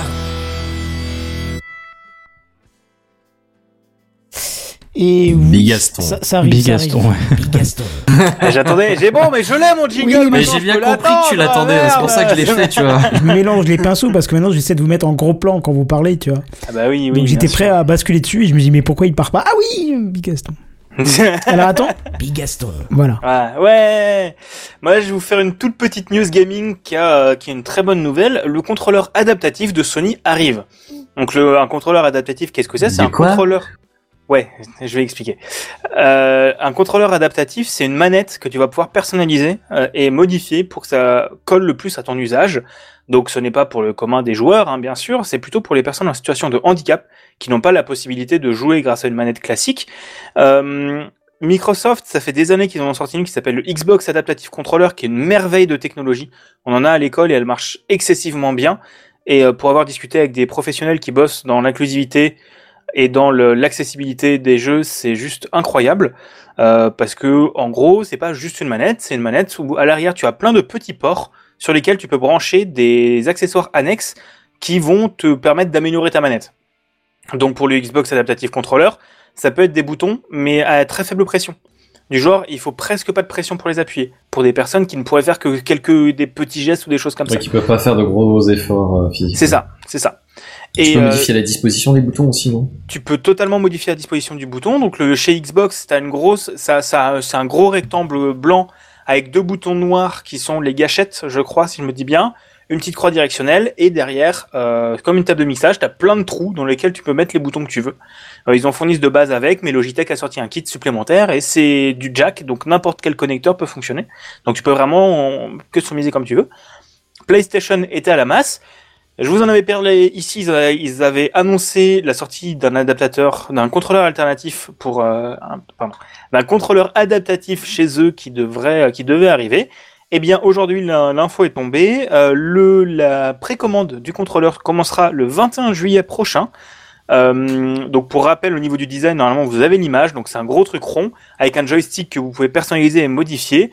Euh, vous avez plein de trucs ronds autour, c'est des boutons que vous pouvez modifier pour bind à des boutons différents, à des combos de boutons, à des suites de boutons. Et il y a aussi de nouveau cette histoire de trous à l'arrière que tu peux connecter des jacks pour avoir les mêmes, les mêmes accessoires que pour le Xbox Adaptative Controller. On aurait pu se dire Sony ils vont encore nous faire un truc qui coûte la peau des fesses, et non, ça coûte seulement 90 euros. Ah ouais, c'est pas cher. Oui. Alors 90 euros, ça peut vous paraître euh, bon, c'est du coup vous avez pas eu la, ré- la, ré- la réaction escomptée parce que j'ai dit oh ouais c'est super cher, mais du coup non en fait. Bah non, pour une manette de 80, ce c'est type-là, pas quand même, non. ça va. Oui euh. c'est ça. Bah c'est- non, c'est- ouais, 90 balles, ça me paraît pas aberrant. Enfin, genre une manette de base, c'est à quoi 50 balles déjà? Là, tu Bah, dis, c'est la ça. Ouais, customisation et le machin, il y a forcément plus de techno, 60 un même pur et demi, non Franchement, c'est. Ouais, une, une manette de PlayStation 5 c'est 70-80 balles. Hein. Donc euh, les Ah manettes oui, de série ça vraiment pas loin, quoi. c'est- Ouais, ouais, ouais. C'est vraiment pas loin. Donc le prix est vraiment accessible et surtout quand tu vois de des trucs adaptatifs d'habitude, bon, ça commence à changer de plus en plus. Mais si je me souviens bien ce qu'on m'a dit, en gros, comme c'est des boîtes qui font que ça et où c'est du médical, euh, du coup, ils gonflent les prix. Parce que comme c'est souvent pas l'utilisateur final qui paye, mais son assurance, son machin, Voilà. ils gonflent les prix de ouf. Ouais. Et donc, avoir un contrôleur comme ça à 90 euros accessible au grand public, euh, j'avoue que j'ai plus les détails de est-ce que c'est compatible PC, je suppose que oui. Euh, mais, euh, mais je trouve que c'est une très bonne chose et c'est un pas dans la bonne direction que fait Sony. Euh, voilà, à voir si ce sera compatible Switch, à voir si ce sera compatible d'autres choses. Mais voilà. Et, euh, du coup, Barberousse, pour re- rebondir à ce que tu disais, la version Big Ben, il y a peu de chances que ça arrive, malheureusement, mais que Big Ben fasse des accessoires pour les contrôleurs adaptatifs, ça c'est possible, et euh, c'est déjà le cas de Logitech. Par exemple, Logitech ont sorti un kit avec un tapis lesté, avec plusieurs accessoires et, déclencheurs que tu peux brancher aux, aux, contrôleurs adaptatifs. Donc des très bonnes nouvelles que Sony se mette à faire ça. Et, juste pour préciser aussi, pour rappeler, les studios de Sony euh, sont euh, vachement aussi dans l'accessibilité. Euh, c'est bien sûr le cas chez Microsoft, mais il faut parler aussi un peu de Sony avec Naughty Dog et Naughty Dog Insomniac qui développent beaucoup de possibilités de jouer de manière alternative. Par exemple, sur le remake de The Last of Us, une personne aveugle a réussi à finir le jeu grâce à toutes les assistantes du jeu. Ah oui. Euh, le, le, le jeu lui donne plein d'assistance et il y a aussi un, un filtre au contraste où en gros ça te met en noir et blanc tout l'arrière-plan sauf les figures importantes qui te le met en overlay rouge. Et comme c'est des technologies qui commencent à être intégrées dans les moteurs, ça coûte pas plus cher de les remettre, donc c'est c'est un cercle vertueux. Et euh, Microsoft est aussi très dans cette euh, très dans ces choses-là et même s'il y a des jeux qui n'étaient pas très accessibles, commence à le devenir de plus en plus avec le temps. Voilà. Donc c'est euh, ça va dans la bonne direction et c'est très très cool. Ouais, carrément. J'ai fini ma news. Ah Oui, très bien. Il faut que tu t'introduises toi-même. Ah bah je m'introduis moi-même. Eh bah super. Eh bah je vais vous faire un dossier de la semaine. Tu as entendu le dernier truc là Tu as vu l'iPad qui est sorti la dernière fois? C'est le dossier de la semaine. C'est le dossier de la semaine. C'est le dossier de la semaine. C'est le dossier de la semaine, mes amis. Ah, ça c'est moderne. Ça, c'est moderne. Bigaston. Ah ouais, j'ai. Ah, c'est. ah, Je me rattrape. C'est à qui? I am fatigued. Euh, oui, c'est à moi, je crois, c'est à moi. Et euh, non, moi, je vais vous parler du coup. On a, euh, on a déjà parlé vite fait, c'est bien, des applications web qui permettent de euh, de- d'utiliser des applications sur Linux. Eh bien, je vais vous faire un petit peu euh, une présentation de comment ça se passe le développement d'applications actuellement. Donc maintenant, quand vous voulez développer une application, euh, vous avez plusieurs choix. Soit vous développez une application dite native, donc qui est faite spécifiquement pour un système d'exploitation, pour pousser le maximum dans, enfin pousser le maximum des possibilités du système. Donc vous pouvez faire du .NET si vous ciblez Windows, vous pouvez faire du Swift pour du iOS, vous pouvez faire du Kotlin ou du Java pour du Android. Mais euh, il suffit, euh, il, vous, il suffit que vous voyez un petit peu grand et que vous dites ouais j'ai envie de sortir sur plusieurs, plusieurs plateformes pour que ça devienne ultra pénible parce que ça fera plusieurs bases de code qu'il faudra suivre en parallèle, il faudra des personnes avec des compétences diverses et ça peut coûter beaucoup d'argent. Et du coup, est-ce qu'il n'y a pas des technologies qui permettent d'améliorer ça? Est-ce qu'il n'y a pas des technologies qui permettent de regrouper tout ça? Eh bien, si. Et normalement, vous, euh, connaissez tout ça parce que euh, ça a bien évolué ces dernières années, mais et c'est là qu'entre en jeu le web. Donc vous l'avez sûrement remarqué, mais depuis quelques années, on peut faire énormément de choses directement depuis des sites internet. hein. Euh, et c'est cette base-là de code qui s'est un peu imposée comme étant l'étendard multiplateforme actuellement. Imaginez, vous développez un simple site web, vous vous débrouillez pour qu'il soit un petit peu responsive, à savoir que le design s'adapte au format de l'écran. Donc euh, si vous avez un site qui est adapté pour la largeur, euh, vous, le remettez en petit, il passe en vertical, des choses comme ça.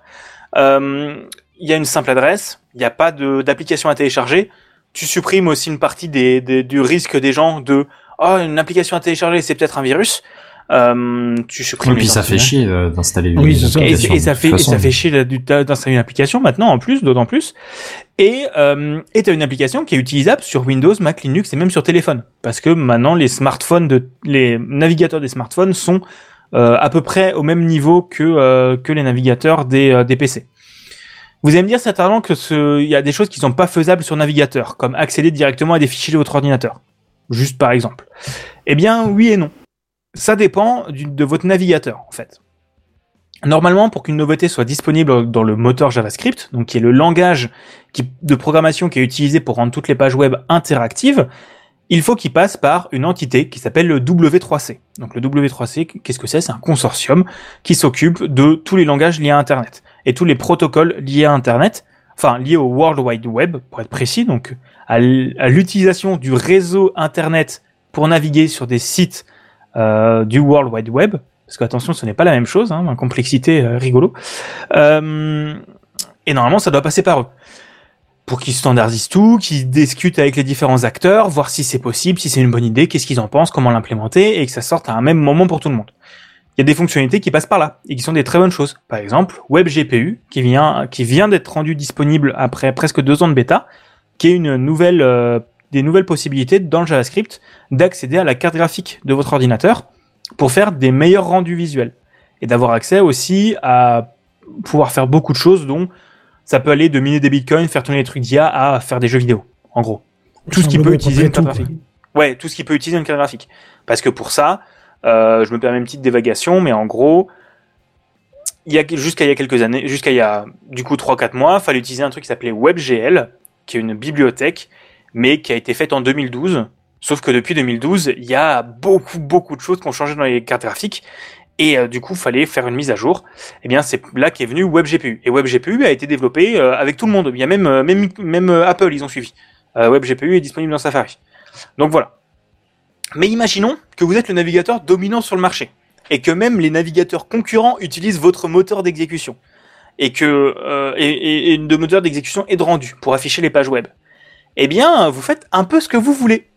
Euh, sur Chrome, vous avez la possibilité de faire beaucoup plus de choses que sur Firefox. Par exemple, demander l'accès à un fichier sur l'ordinateur pour pas que n'importe quel site puisse accéder à votre disque dur quand même. hein, il y a quand même des sécurités. Euh, eh bien, vous pouvez sauvegarder des changements directement dedans, comme le fait, euh, comme le fait Word ou Reaper. Du genre, vous dites, euh, je sauvegarde, tu choisis le fichier dans lequel il va sauvegarder. C'est ça, fichier enregistré sous depuis un site web directement. Et euh, mais ça, c'est disponible que sur Chrome. Firefox euh, ont refusé de l'implémenter. Euh, Chrome ont fait tata yo-yo, on va devant, mais Firefox ont dit non et, Apple ont dit non aussi. Euh, donc on a maintenant une base de code commune. Enfin, et ça c'est c'est très cool d'avoir ces nouvelles fonctionnalités du côté de Chrome, mais c'est un cercle vicieux. Euh, c'est comme l'était Internet Explorer il y a 15 ans, presque 20 ans plutôt. C'est le navigateur a plus d'utilisateurs, donc peut sortir des fonctionnalités comme ils veulent. Donc les développeurs utilisent ces fonctionnalités parce qu'objectivement elles sont cool. Donc quand des gens sur euh, qui sont sur Firefox vont sur le site, ils peuvent pas utiliser, donc ils téléchargent Donc, Chrome. ok, Chrome, ouais. Et c'est un cercle vici- vicieux comme ça. Et il faut savoir que du coup, je parlais des concurrents. Donc Chrome, ça tourne grâce à Chromium, qui est, qui est le noyau open source de Chrome, mais Edge aussi, Opera aussi, Brave aussi. Euh, Qu'est-ce qu'il y a d'autre encore qui Opera GX. Euh, je sais plus. euh, Ah, bah, bref, si tu cites tous les opéras, t'as pas fini, parce que je sais pas combien de versions Ouais. différentes. Ouais, ouais, ouais. Oui, mais voilà, il y a, y a du coup même les concurrents utilisent le moteur de Chromium, qui est un excellent moteur d'un côté, mais que du coup, ce qui fait que Google a, euh, a une situation dominante extrême. Donc, ça a du bon et du moins bon. Mais du coup, on va dire, c'est cool. On va faire un site, on va faire un site qui est chouette. Euh, pensez pour Chrome, parce qu'on veut quand même les dernières fonctionnalités. C'est un peu cool.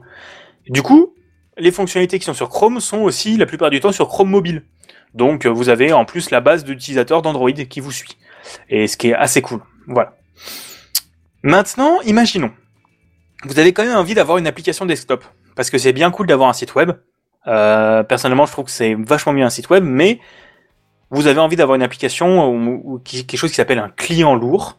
Euh, c'est une application à télécharger qui tourne sur votre ordinateur pour une raison X ou Y. Hein, euh, ça peut être pour avoir accès à des notifications, pour avoir accès à plus de disques durs, pour faire tourner des choses en tâche de fond, se lancer au lancement de l'ordinateur, des choses comme ça.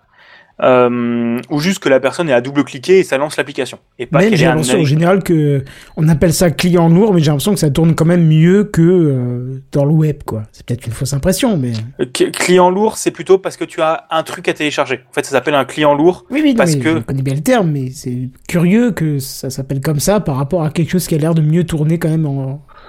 Eh ben, on va parler après de pourquoi ça tourne moins bien et pourquoi ça risque de tourner mieux dans les prochaines années. Je vais expliquer tout ça. Mais t'as raison. T'as raison, euh, maintenant ça tourne moins bien. Mais du coup, vous avez maintenant du coup cette base de code. Vous avez cette base de code commune, vous avez un super site internet, imaginons que vous appelez Discord ou Spotify. Vous avez un super site internet qui marche bien et vous voulez une application native. Comment vous faites? Euh, On va partir de vous voulez sortir sur Windows parce que c'est cool Windows.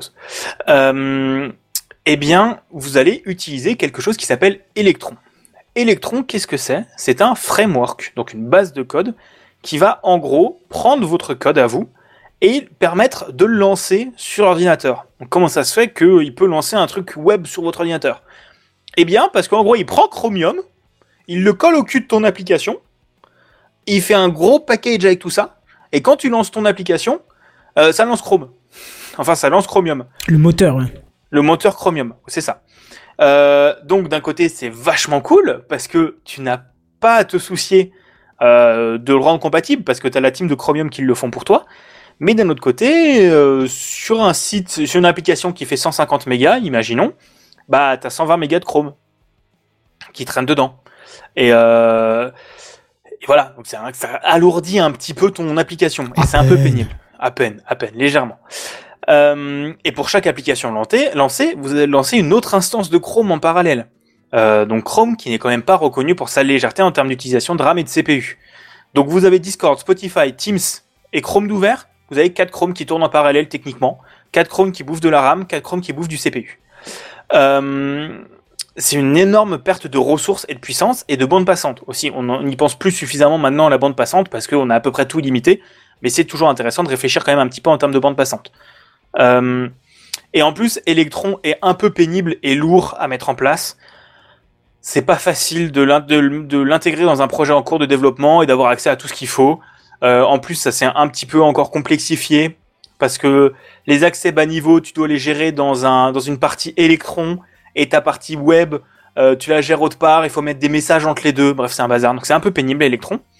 Et bien maintenant, j'arrive sur le vrai sujet que je voulais aborder une amélioration d'Electron euh, qui est vachement mieux, qui s'appelle Tori. T-A-U-R-I. Chez Microsoft, on va dire du bien de Microsoft, hein, euh, salut Irslo. Euh, chez Microsoft, ils se sont J'y dit suis que pour rien, moi. Euh, non, non, mais moi je dis du bien de Microsoft aussi, j'aime bien ce qu'ils font. Oh, non, mais chacun dit ce qu'il Mais on pense. aime tous Microsoft, pourquoi tu dis ça? Ouais, je sais pas. Euh, écoute, euh, j'ai eu trop de messages. J'aime bien Microsoft. Moi, j'aime bien Microsoft. Bref, euh, chez Microsoft, ils se sont dit, c'est un peu stupide de devoir intégrer un Chromium alors qu'il il est déjà à la limite forcément téléchargé sur votre ordi grâce à Edge. Parce que Edge, maintenant, la nouvelle version d'Edge Oui, il est partout, il est intégré partout. tourne sur un Chromium. Oui. Et surtout, quand tu veux installer Chrome, ils disent non, reste sur Edge, on tombe sur Chromium, c'est pareil, frère. Euh, voilà. Tu le fais Euh, vachement bien. Ouais, vraiment, non, mais les 15 pop-up, les trucs, du- vous êtes sûr Ouais, vous pouvez rester en sécurité grâce à Edge. Oui, mais fais pas chier. Enfin, pardon. Euh, M'embête pas. Je dis Nous avons détecté une erreur, nous avons replacé Edge comme navigateur par défaut. Celui-là, Ouais. il, est- il est excellent. Ouais, ou, ou avant, ou pour chaque fichier qui peut s'ouvrir dans Chrome, il fallait les mettre un par un en lui Oui. disant non, je veux pas Edge, non, je veux pas Edge, non, je veux pas Edge. Bref. Euh, et du coup, ils ont sorti un truc qui s'appelle WebView 2. WebView 2 est maintenant intégré par défaut dans tout Windows 11 et dans toutes les PC sur Windows 10 qui se sont mis à jour depuis 2018.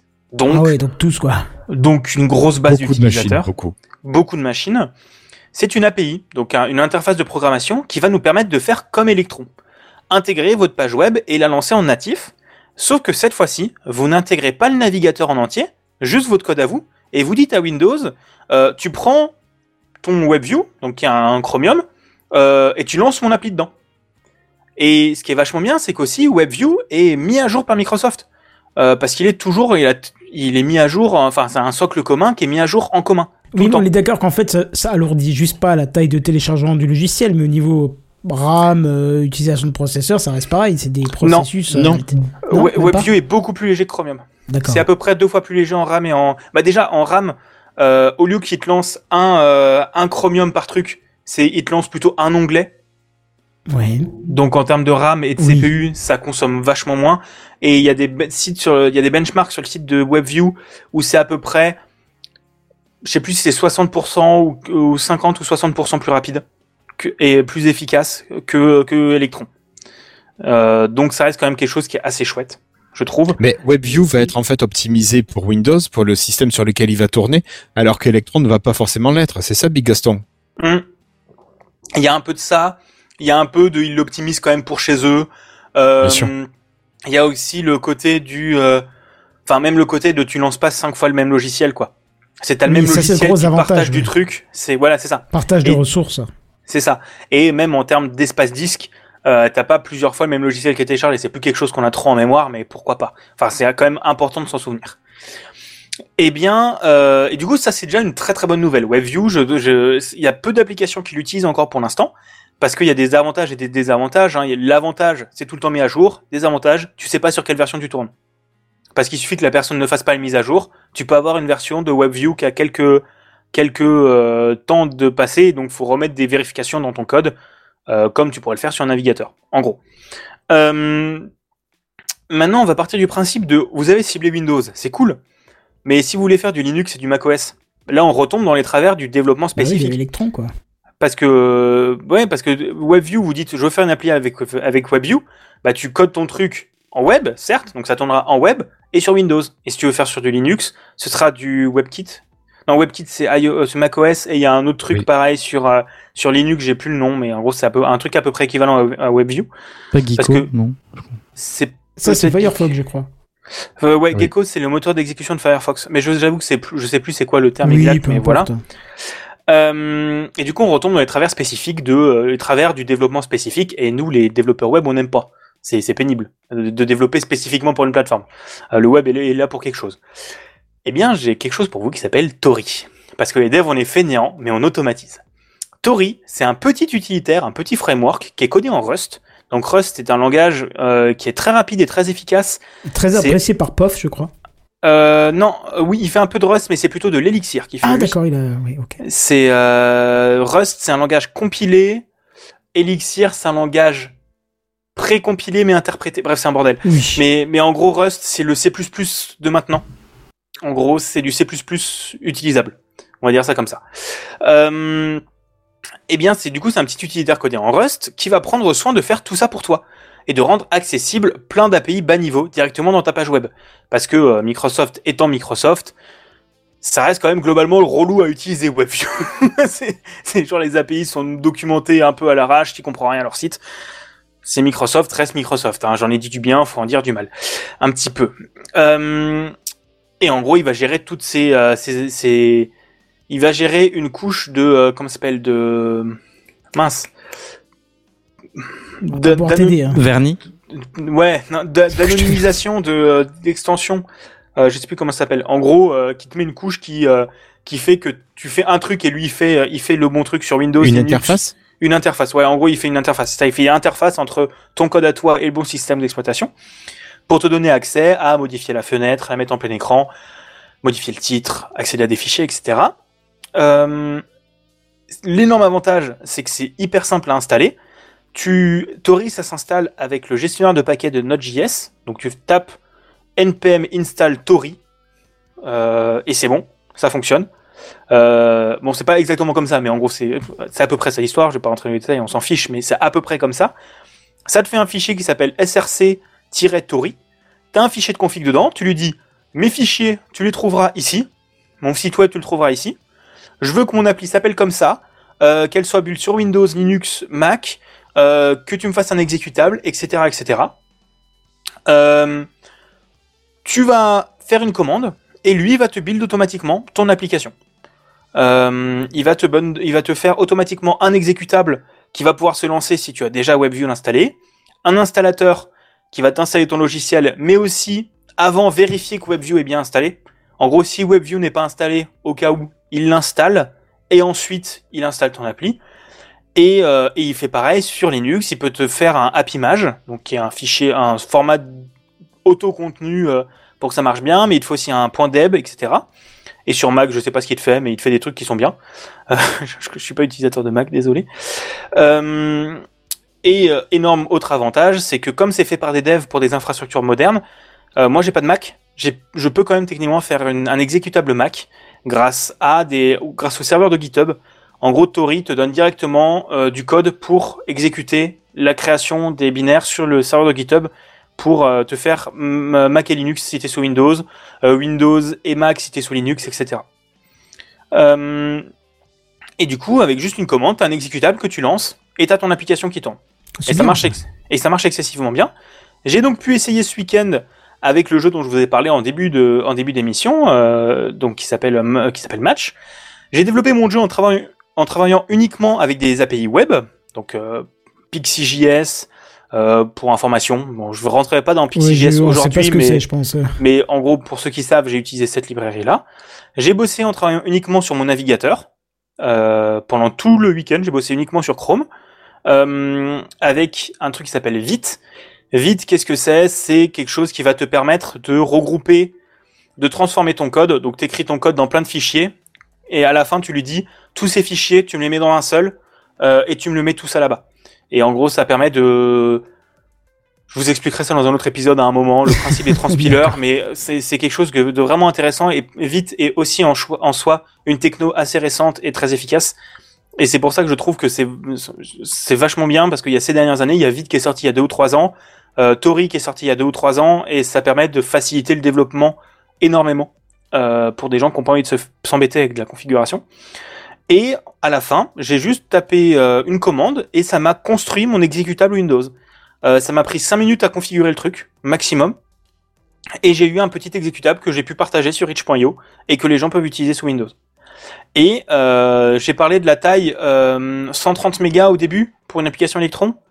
Le jeu en fait 7 mégas actuellement. En sachant que dedans le plus lourd ça doit être les MP3 du jeu. Euh, parce qu'il y a une musique et la musique doit prendre 2 ou 3 mégas sur le sur l'ensemble. Donc on, vous et en sachant que la build web de base en prend 5.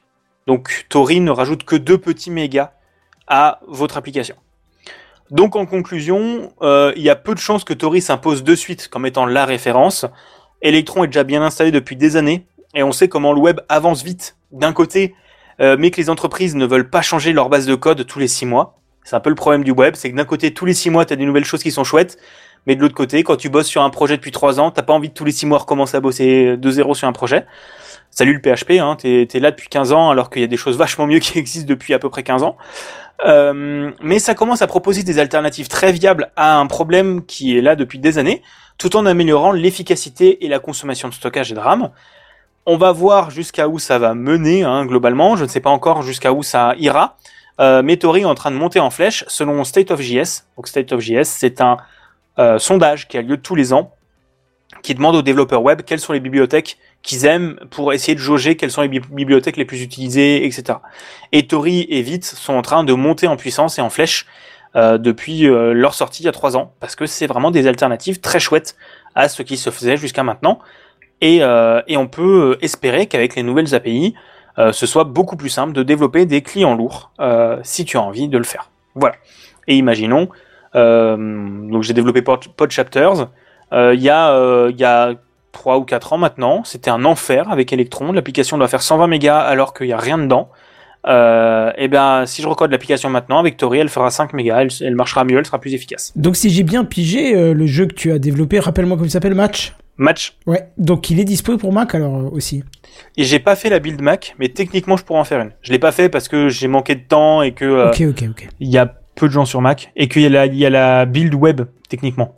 Oui, d'accord, ouais, ouais. C'est parfaitement jouable sur Mac.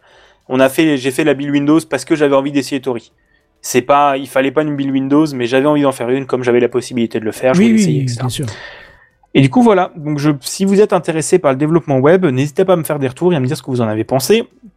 Je vous parlerai peut-être du principe de vite dans quelques, quelques semaines à la rentrée. On Et verra tu nous bien. feras ça vite et bien. Pardon. Ouais, c'est ça. On va essayer. Non, c'est, c'est, c'est des choses qui sont très denses, mais euh, tu vois. oui, il faut euh, réussir à bien vulgariser parce que ça peut vite devenir un peu euh, Ouais, difficile à digérer, quoi. C'est ça. J'espère avoir réussi à vulgariser euh, le principe de Tori et du développement web multiplateforme. Euh, si vous avez des questions, de toute façon, n'hésitez pas à me ping sur le Discord de Techcraft. Je suis là pour euh, essayer de réexpliquer et de vous aider là-dedans. Mais globalement, le web avance et pour une fois dans la bonne direction. Euh, D'ailleurs, c'est discord.techcraft.fr. Et oui. Et, et Discord, euh, on en parle, c'est techniquement une appli, une appli Electron, donc ce qui fait que c'est assez lourd pour l'instant. Mais on peut imaginer que si à un moment ils ont envie de changer leur base de code, ils passent sur du, euh, sur du Tori et que l'application devienne beaucoup plus légère, du coup, à un moment ou à un autre. Voilà, c'est tout pour moi. Euh, je vais repasser la, la, la, la- la parole à Irslo, qui va nous parler de Microsoft encore une fois.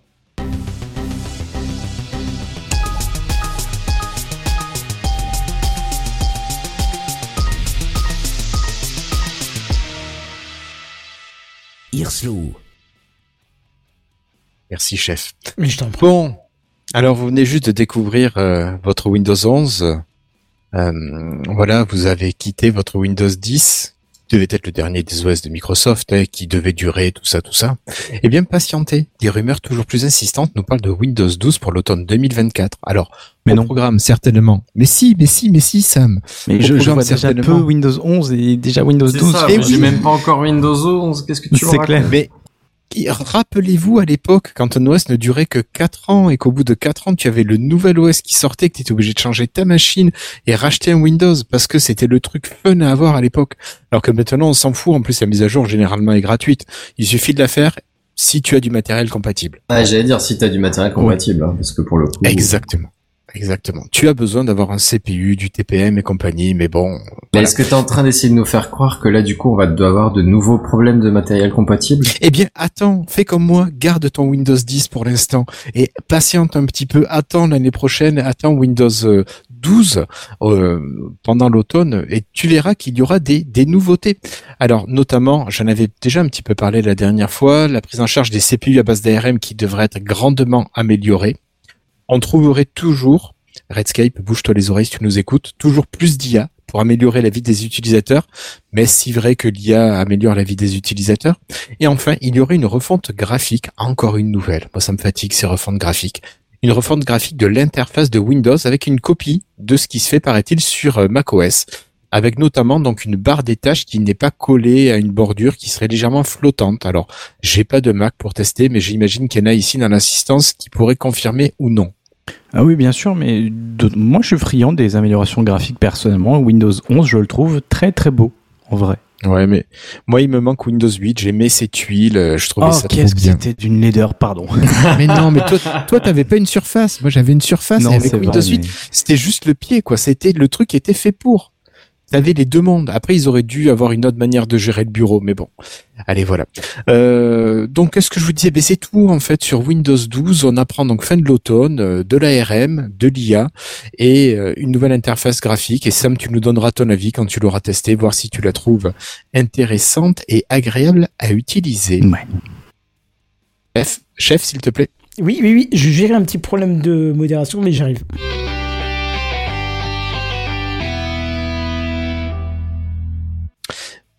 Merci. Alors, euh, oui, je voulais dire, euh, vous avez déjà Windows 11, vous, voulez le garder vous encore un petit peu.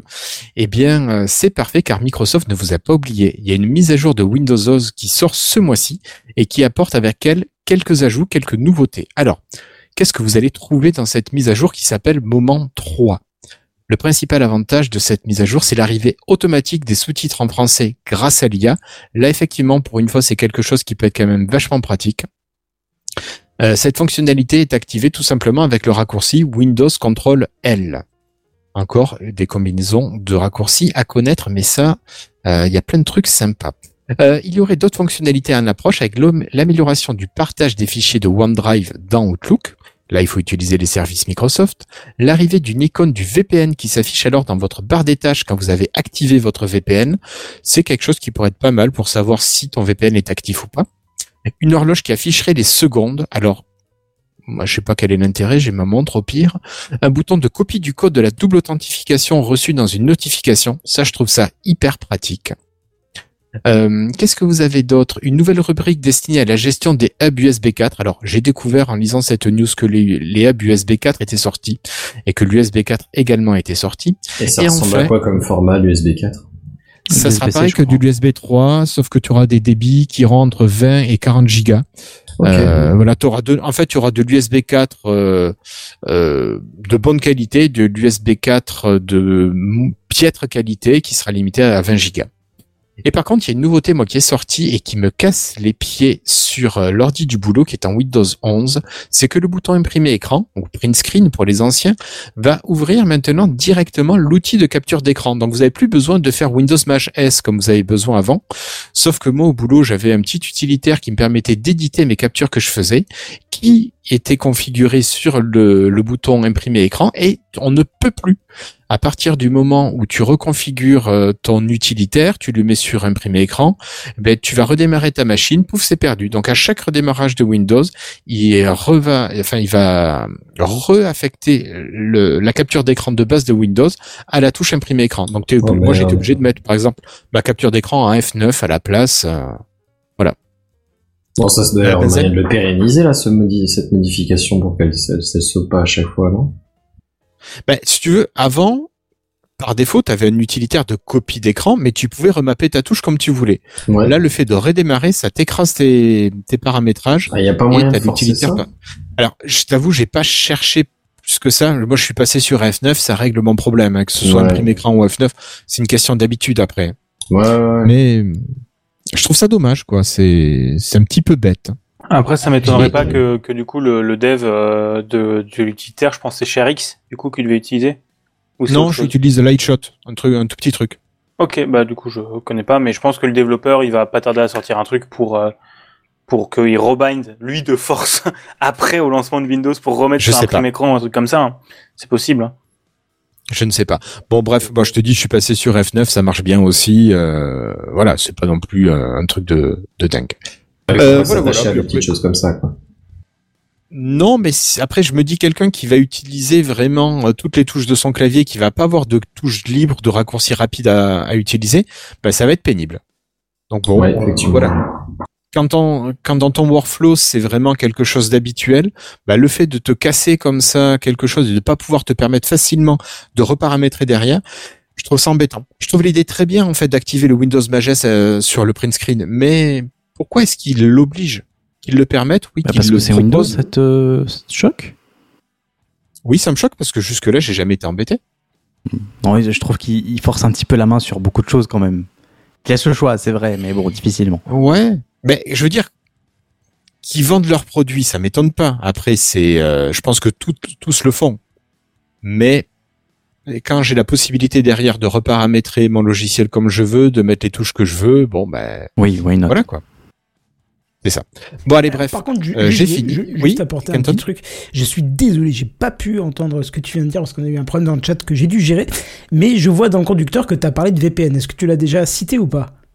Oui, oui, oui, oui, oui. En fait, tu as une icône de VPN qui va apparaître dans la barre des tâches quand tu as activé ton VPN. Ouais. Comme ça, tu sauras que ton VPN est actif. Je, je vous conseille un client, justement, c'est pour ça que je voulais euh, rajouter un petit truc.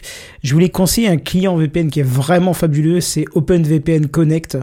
Euh, je sais pas si vous connaissez, si vous gérez beaucoup de. VPN, euh, si vous avez beaucoup de sites à, enfin beaucoup de VPN à lancer différents. euh, je vous conseille ce client qui est juste merveilleux. Voilà, c'était tout pour placer ça, quoi. Il a quoi comme avantage? Il a l'avantage de pouvoir tous les mettre au sein du même logiciel et euh, de de- d'avoir des profils que tu peux impor- importer dedans. euh, donc c'est vraiment euh, intéressant. Ah, mais oui, c'est on- le, client de base, enfin, officiel, je veux dire. Euh, c'est De peut-être devenu l'officiel, mais au départ, quand j'ai commencé à l'utiliser, c'était pas l'officiel. C'était OpenVPN, l'officiel, qui était beaucoup plus austère, avec des fichiers de conf à se faire la main. Mais depuis OpenVPN Connect euh, est vraiment, vraiment bien, puisque tu peux sélectionner les VPN que tu C'est c'est pratique, pas- peut-être pas pour toi à la maison si tu en as un seul, mais quand tu bosses et que tu as beaucoup de sites euh, différents où tu dois t'y connecter, c'est vraiment un outil merveilleux, quoi. Voilà. Ouais. C'est tout. Merci, Et Kenton. je, vous citer la suite, c'est ça, après? Eh oui, je pense que tu peux passer Ah bah, euh, le jingle. Parfait.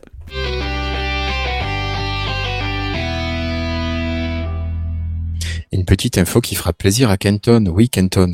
Azure Active Directory change de nom. Alors, vous avez sûrement entendu parler d'Azure, c'est le service de cloud de Microsoft. Et même si ce n'est pas le cas, je suis sûr que vous utilisez des services qui, eux, utilisent Azure. Alors, en complément Azure, donc, comme je vous disais, il existe Azure Active Directory, qui peut faire très simple, permet de gérer des identités des personnes présentes, de définir des droits, etc. Bref, euh, vous demanderez à Rescape lorsqu'il reviendra pour faire un petit cours sur Azure Active Directory, il pourra vous en parler. Eh bien, on a appris il y a peu que Microsoft allait renommer cette filiale en Microsoft Entra ID. Et l'idée serait tout simplement de rationaliser les noms afin de séparer chaque grande famille de produits pour que tout le monde s'y retrouve. Bon, c'est pas effectivement déconnant comme idée. Euh, ça permet de savoir ce sur quoi tu travailles. Euh, voilà. Et si vous êtes par contre un utilisateur d'Azure Active Directory, je ne sais pas s'il y en a ici, mais ça ne change rien pour vous dans votre travail. Les lignes de configuration sont les mêmes, les API restent les mêmes, les, U- les URL sont les mêmes. Voilà, c'est vraiment un changement. de, de l'outil qui, Voilà. qui change quoi. Voilà, c'est du marketing, du rebranding peut-être, ou de la réorganisation de services. Je me dis que c'est peut-être ça.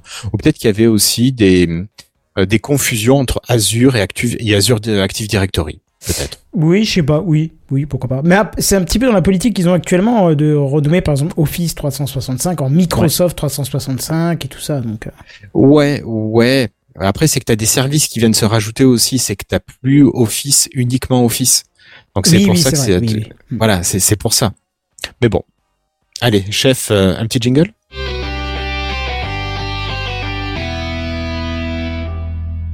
Alors ça, c'est une news qui va plaire à Big Gaston. Alors j'ai mis que le début, si tu veux, tu pourras compléter, mais je sais pas s'il y en a tellement plus à dire. On en parle depuis plus d'un an, au moins depuis plus d'un an. Microsoft souhaite racheter Activision Blizzard King. Vous savez, ce géant du jeu vidéo. Et l'Union européenne a déjà dit oui pour ce mariage. La Chine aussi a dit oui. L'Angleterre a dit non, mais bon, euh, ils doivent reprendre les discussions avec Microsoft. Et la FTC, l'autorité de concurrence américaine, elle vient de perdre en justice face à Microsoft, c'était il y a quelques jours. Et cela aurait dû donner un grand oui à la firme de Redmond pour acheter Activision Blizzard King, mais il se pourrait que la FTC fasse appel du jugement obtenu en Californie. Et normalement, cette situation qui aurait dû être réglée euh, à la date du 15 juillet, alors le 15 juillet c'est dans deux jours pour nous, si vous nous écoutez le jour de la sortie de, cet épisode, eh ben, je vous fiche mon billet que le 15 juillet, ça sera pas encore réglé. Alors, en attendant que tout soit réglé, il ne vous reste plus qu'à jouer à GTA 5 sur Xcloud parce qu'il vient de ressortir et c'est très bien Xcloud, n'est-ce pas Big Gaston Euh, ouais, oui, en vrai, oui, ça marche bien. C'est un bon c'est service. quoi tout ça. Xcloud? C'est le. Tu connais pas Xcloud? C'est parce que moi je connais le Game Pass, mais c'est quoi ouais. euh Ouais, c'est ça. Xcloud, c'est le service de streaming de jeux de Microsoft. Ah oui, d'accord. tu oui, vas oui. jouer les jeux sur leur serveur et ça les stream sur ta ah oui. machine. Ah oui, justement, c'est pour ça que j'avais testé le Game Pass pour euh, le. Je savais pas que ça se nommait Xcloud. Euh, Xcloud, c'est vraiment euh, le service de streaming, uniquement de service de streaming. Ouais. Et ben c'est vachement bien si GTA 5 en plus. J'aimerais bien qu'il y ait beaucoup plus de jeux sur l'Xcloud parce que euh, bah, sur Mac, comme, comme on l'a précisé tout à l'heure, il n'y a pas beaucoup de jeux. Euh, Big Gaston, t'as des infos en plus sur le rachat de Euh, ouais. sur cette histoire? J'ai des trucs en plus, donc il faut savoir qu'il y aura pas de nouvelles discussions en fait entre la CMA, donc les, les Britanniques et Microsoft. Ah ouais, finalement, ça est tombé à l'eau? Non, non, en fait, quand la CMA rend une décision, c'est final. Euh, il peut pas y avoir de, il peut pas y avoir d'appel. Euh, il y aurait dû avoir des, des, des discussions avant, en fait, entre la décision finale et le euh, et le euh, entre le rendu de finale et le, le truc intermédiaire, quoi. En gros, ça aurait dû être fait il y a un mois, un mois et demi. Euh, ils ont fait appel et l'appel commencera le 24 juillet ou un truc comme ça pour les Britanniques. C'est pas des nouvelles discussions sur ce qui s'est déjà fait. C'est des discussions sur des. En gros, ça revient au même, mais c'est pas pareil. Euh. Pour, pour la FTC, le truc, c'est en gros, si j'ai bien compris, euh, la juge euh, comprend que la FTC pourrait faire appel, mais elle ne voit pas le problème de, elle ne voit pas suffisamment de preuves pour bloquer le rachat. En fait, Oui. le rachat pourra euh, se faire et être annulé par la suite, mais pour l'instant, elle ne veut pas bloquer le rachat. Euh, surtout que, en fait, le deal de Activision Blizzard King et Microsoft euh, se termine le 18 juillet. Le contrat et la proposition de rachat se terminent le 18 juillet, donc ça veut dire que si le rachat ne se fait pas avant le 18 juillet, euh, un nouveau contrat et une nouvelle proposition de rachat devraient Il être faites. faudra renégocier tout le truc, quoi. C'est ça. Euh, Ils font un petit devis et puis voilà quoi. C'est Ouais, ça. Donc ça il faut savoir. C'était c'est 71 milliards 70. 70, 71 milliards. Ouais, mais tu sais, avec Oui, l'inflation, peut-être que ça va passer à 75, on sait pas. Ouais, c'est possible, euh, mais. C'est le prix de la farine, ça va tout changer. Et il y a aussi d'autres trucs. Euh, Il y a euh, du coup, il y a un moment où il y a Microsoft qui ont mis un coup de pression britannique en mode ouais, bah on quitte le territoire britannique. Oui. On en a parlé euh, il y a quelques semaines. Ok, bah du coup voilà, je vais pas rentrer dans les détails dedans, mais c'est parce que le truc c'est que si Microsoft rachète, euh, c'est pas genre la branche Xbox qui doit quitter la Grande-Bretagne, c'est. Microsoft.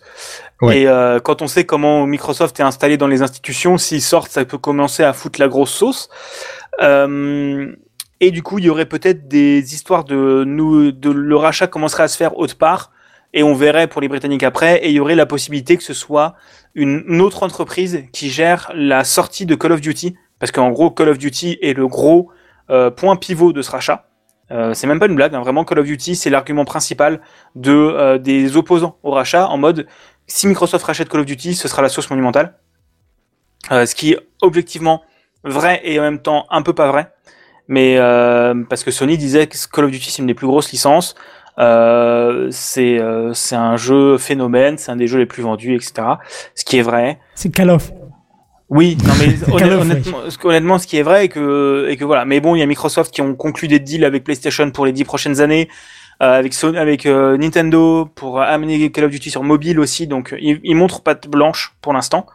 Euh, et euh, il y a des indépendants qui commencent à s'inquiéter, qui se disent pendant les deux ou trois prochaines années, il y aurait beaucoup moins de financement d'indépendants pour le Game Pass, histoire de renflouer un peu ce prix-là si le rachat se fait. Donc il se peut que ça touche la sphère indépendante, euh, au-delà du fait de, je sais plus si j'en avais déjà parlé ici, mais du fait que ça peut poser problème avec, euh, bah si t'as le choix entre acheter un jeu indépendant 15 balles qui dure 3 heures et demie, parce que 15 balles c'est le prix pour qu'ils rentrent dans leurs frais, et un prix honnêtement normal pour un jeu, ou payer 15 balles par mois pour avoir 300 jeux, dont Call of Duty, euh, les jeux Bethesda, les jeux Forza, etc., qu'est-ce que tu fais? Du coup, ça dévalue énormément le prix des jeux. Bon, d'un autre côté, Microsoft file beaucoup de pognon pour les indés, mais bref. Mais du coup, voilà, c'est ça, ça peut faire une grosse effet boule de neige euh, parce que euh, chez Activision, Blizzard, il n'y a pas que, euh, on a parlé beaucoup de Call of Duty chez Activision, mais Blizzard, c'est quand même World of Warcraft, Overwatch, Hearthstone, qui sont quand même des Et des Diablo. choses- et Diablo et Diablo euh, et, euh, et Warcraft aussi, hein, euh, qui sont des licences quand même qui sont assez euh, reconnues, bon, qui sont un peu euh, cassé la figure ces dernières années à cause de Bobby Kotick, le PDG de Blizzard, qui est honnêtement une très mauvaise personne. C'est à peu près le niveau Elon Musk en un peu plus intelligent, euh, quand même, mais c'est à peu près le niveau Elon Musk en termes de mauvaise gestion. Et Activision qui détient aussi d'autres licences qui sont très chouettes. Et Activision Blizzard King, il y a aussi King dedans qui est Candy Crush. Donc euh, Microsoft aimerait se baser sur l'expertise de, Candy, de King pour le mobile pour développer leur licence sur mobile. Ce qui est un terrain sur lequel Microsoft n'est pas du tout dans le jeu vidéo actuellement. Euh, du coup voilà, c'est pas encore terminé. Le, le, le rachat n'est pas encore acté parce que Microsoft ne semblerait pas vouloir maintenant se retirer de la Grande-Bretagne. Euh, sont plutôt en mode on va attendre, peser le pour et le contre, on va voir, essayer de, de faire un deal à peu près correct. Euh, il est possible que ça passe en truc expéditif et que ça se passe bien, mais on verra bien. Euh, mais mais c'est un des un des gros marronniers actuels du jeu vidéo euh, et de la presse jeu Ouais, vidéo c'est parce clair. que c'est c'est quelque chose qui peut honnêtement chambouler beaucoup beaucoup de choses. Voilà. Mais euh, il faut pas voir Sony comme les grands perdants. Hein. Sony ils ont des beaucoup d'avantages dans d'autres choses. C'est des histoires de business. Il n'y a pas Microsoft qui sont les méchants et Sony les gentils. Non non, c'est c'est juste des histoires de business et euh, et voilà. Et je n'ai En pas. tout cas, merci Big Gaston pour tous tes compléments que tu as pu apporter. Bah, Euh. Kenton, je pense que c'est toi qui Oui. va nous pousser un petit coup de gueule. Tu vas jouer Monsieur Aigri. C'est ça, Ah exactement. bah pour changer. Oui, c'est permis quand t'es gris d'ailleurs. C'est ça.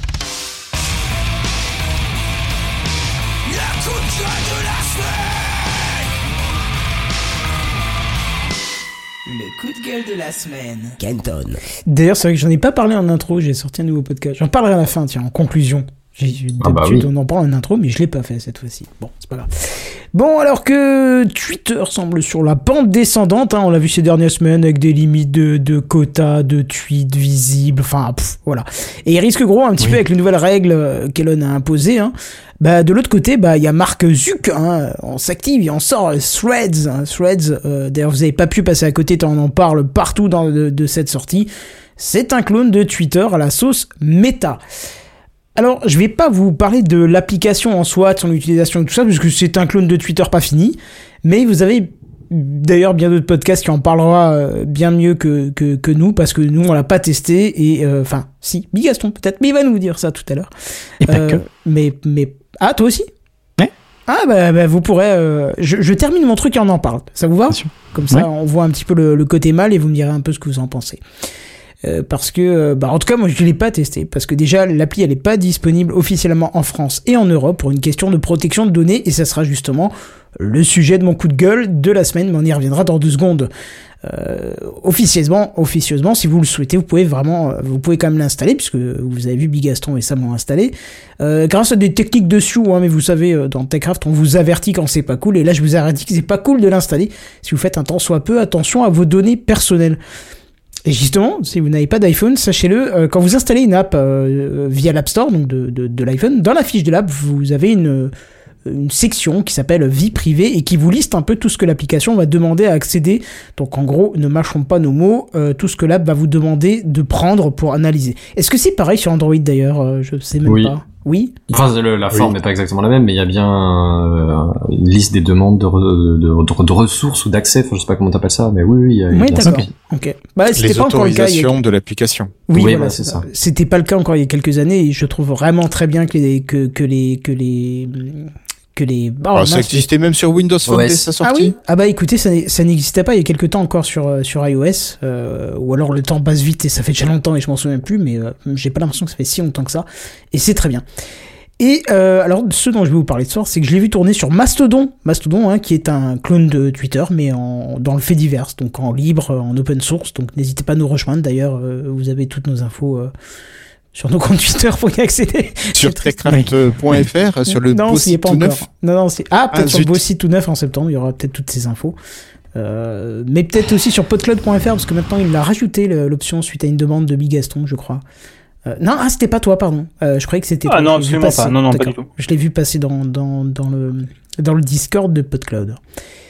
Donc voici la liste des données confidentielles que l'application Threads euh, va vous demander à lire. Donc, Oh, tu peux commencer de ouais, tu peux commencer de manière euh, décrescendo, non? Moi je te lis dans le sens où c'était écrit. Ouais. D'accord, ça Ok. te va? Ouais, ouais. Et je vous mets pour ceux qui sont en live euh, l'affiche, euh, la copie de l'affiche. Donc ça commence par santé et fitness, hein, direct, bam, Ouais, bouf. déjà, ouais, c'est voilà, ça. c'est déjà ça. Tu te dis, mais en fait, euh, moi je veux juste euh, faire des petits. euh, Envoyer des tweets, c'est c'est quoi le Voilà, rapport? c'est ça. Pourquoi il veut savoir si j'ai couru aujourd'hui ou pas, ou si voilà. Attention, plus violent, vos infos financières. Ah ouais, carrément. Donc si t'as une carte dans le téléphone, ben il le saura. Alors, il aura bien sûr pas les données de la carte, mais il saura quand même si tu payes ou pas avec ton truc. Les infos de contact. Alors vous allez voir, ça revient sous plusieurs formes et c'est pas détaillé, donc je ne sais pas exactement euh, sous quelle forme il le veut. Le contenu de l'utilisateur, ça pareil, j'ai pas tout à fait compris ce que ça veut dire, mais en tout cas, on sait que c'est des données qui sont pas cool historique du navigateur. Attention à vos petites visites chez Pornhub, parce que là, euh, Meta va le savoir très rapidement. Les données d'utilisation de votre téléphone, là pareil, c'est des statistiques et ainsi de suite, euh, c'est pas cool qu'ils puissent le récupérer. Les données de diagnostic, donc quand vous avez un petit problème ou autre chose, bah paf, Meta le saura tout de suite. Vos achats, si vous avez fait des achats à partir de votre téléphone, bah euh, Meta pourra le savoir. Votre géolocalisation, alors ça c'est standard, hein, ça on le voit un peu partout, mais on se demande quand même pourquoi euh, Threads en a besoin, surtout qu'il ne propose pas pour l'instant d'options liées à votre géolocalisation. Oui, D'accord, parce que sur Twitter, tu pouvais positionner tes, Ouais. tes tweets. Tu Oui. pouvais dire, voilà, je l'ai mis à tel endroit. euh, Ce qui n'est plus que ça va arriver, ça. hein. Ouais, peut-être. Ça a disparu déjà depuis longtemps. Je l'avais jamais utilisé. Ouais, moi non plus. Euh, si, j'avais déjà regardé les tweets euh, dans le coin. Tu pouvais regarder les tweets autour de vous. Euh, C'était intéressant. Ah, j'avais jamais fait gaffe. Ouais, mais ça a disparu depuis longtemps. Ça a disparu depuis longtemps. Euh, oui, parce que c'était intéressant. Du coup, tu voyais les gens de ta ville qui, qui tweetaient, quoi. La liste est donnée de tous vos contacts. Ça, c'est Ah. cool quand même. Ah. Ça, c'est cool quand même. C'est-à-dire que si euh, maintenant euh, euh, Sam a, a installé l'application, comme je suis dans ses Je contacts, désolé, forcément, euh, mon numéro se retrouve euh, sur la boîte de méta. Donc Sam, si demain matin ça sonne à ta porte, n'ouvre pas, je risque de frapper très fort si tu l'ouvres. Et D'ailleurs, ce genre de partage de données, je ne le comprends pas comment c'est légalement possible en fait, puisque ben, en vous, vous n'avez donné votre pas. consentement à rien du tout en fait bah là-dedans. oui, bah oui, mais c'est comme ça. C'est malheureusement comme ça. Je me pose une question. Ah, je te laisse finir la liste et après je te poserai une Ouais, question si ça Ouais, marche. Votre historique de recherche. Donc là, pareil, hein, si vous cherchez des choses en particulier, alors là, eux, là, là c'est du, ça, c'est du pain béni pour eux parce que la pub, euh, alors là, ça va être ciblé comme pas possible. Vos identifiants. Alors là, j'ai pas réussi à, à comprendre ce que ça veut dire vos identifiants.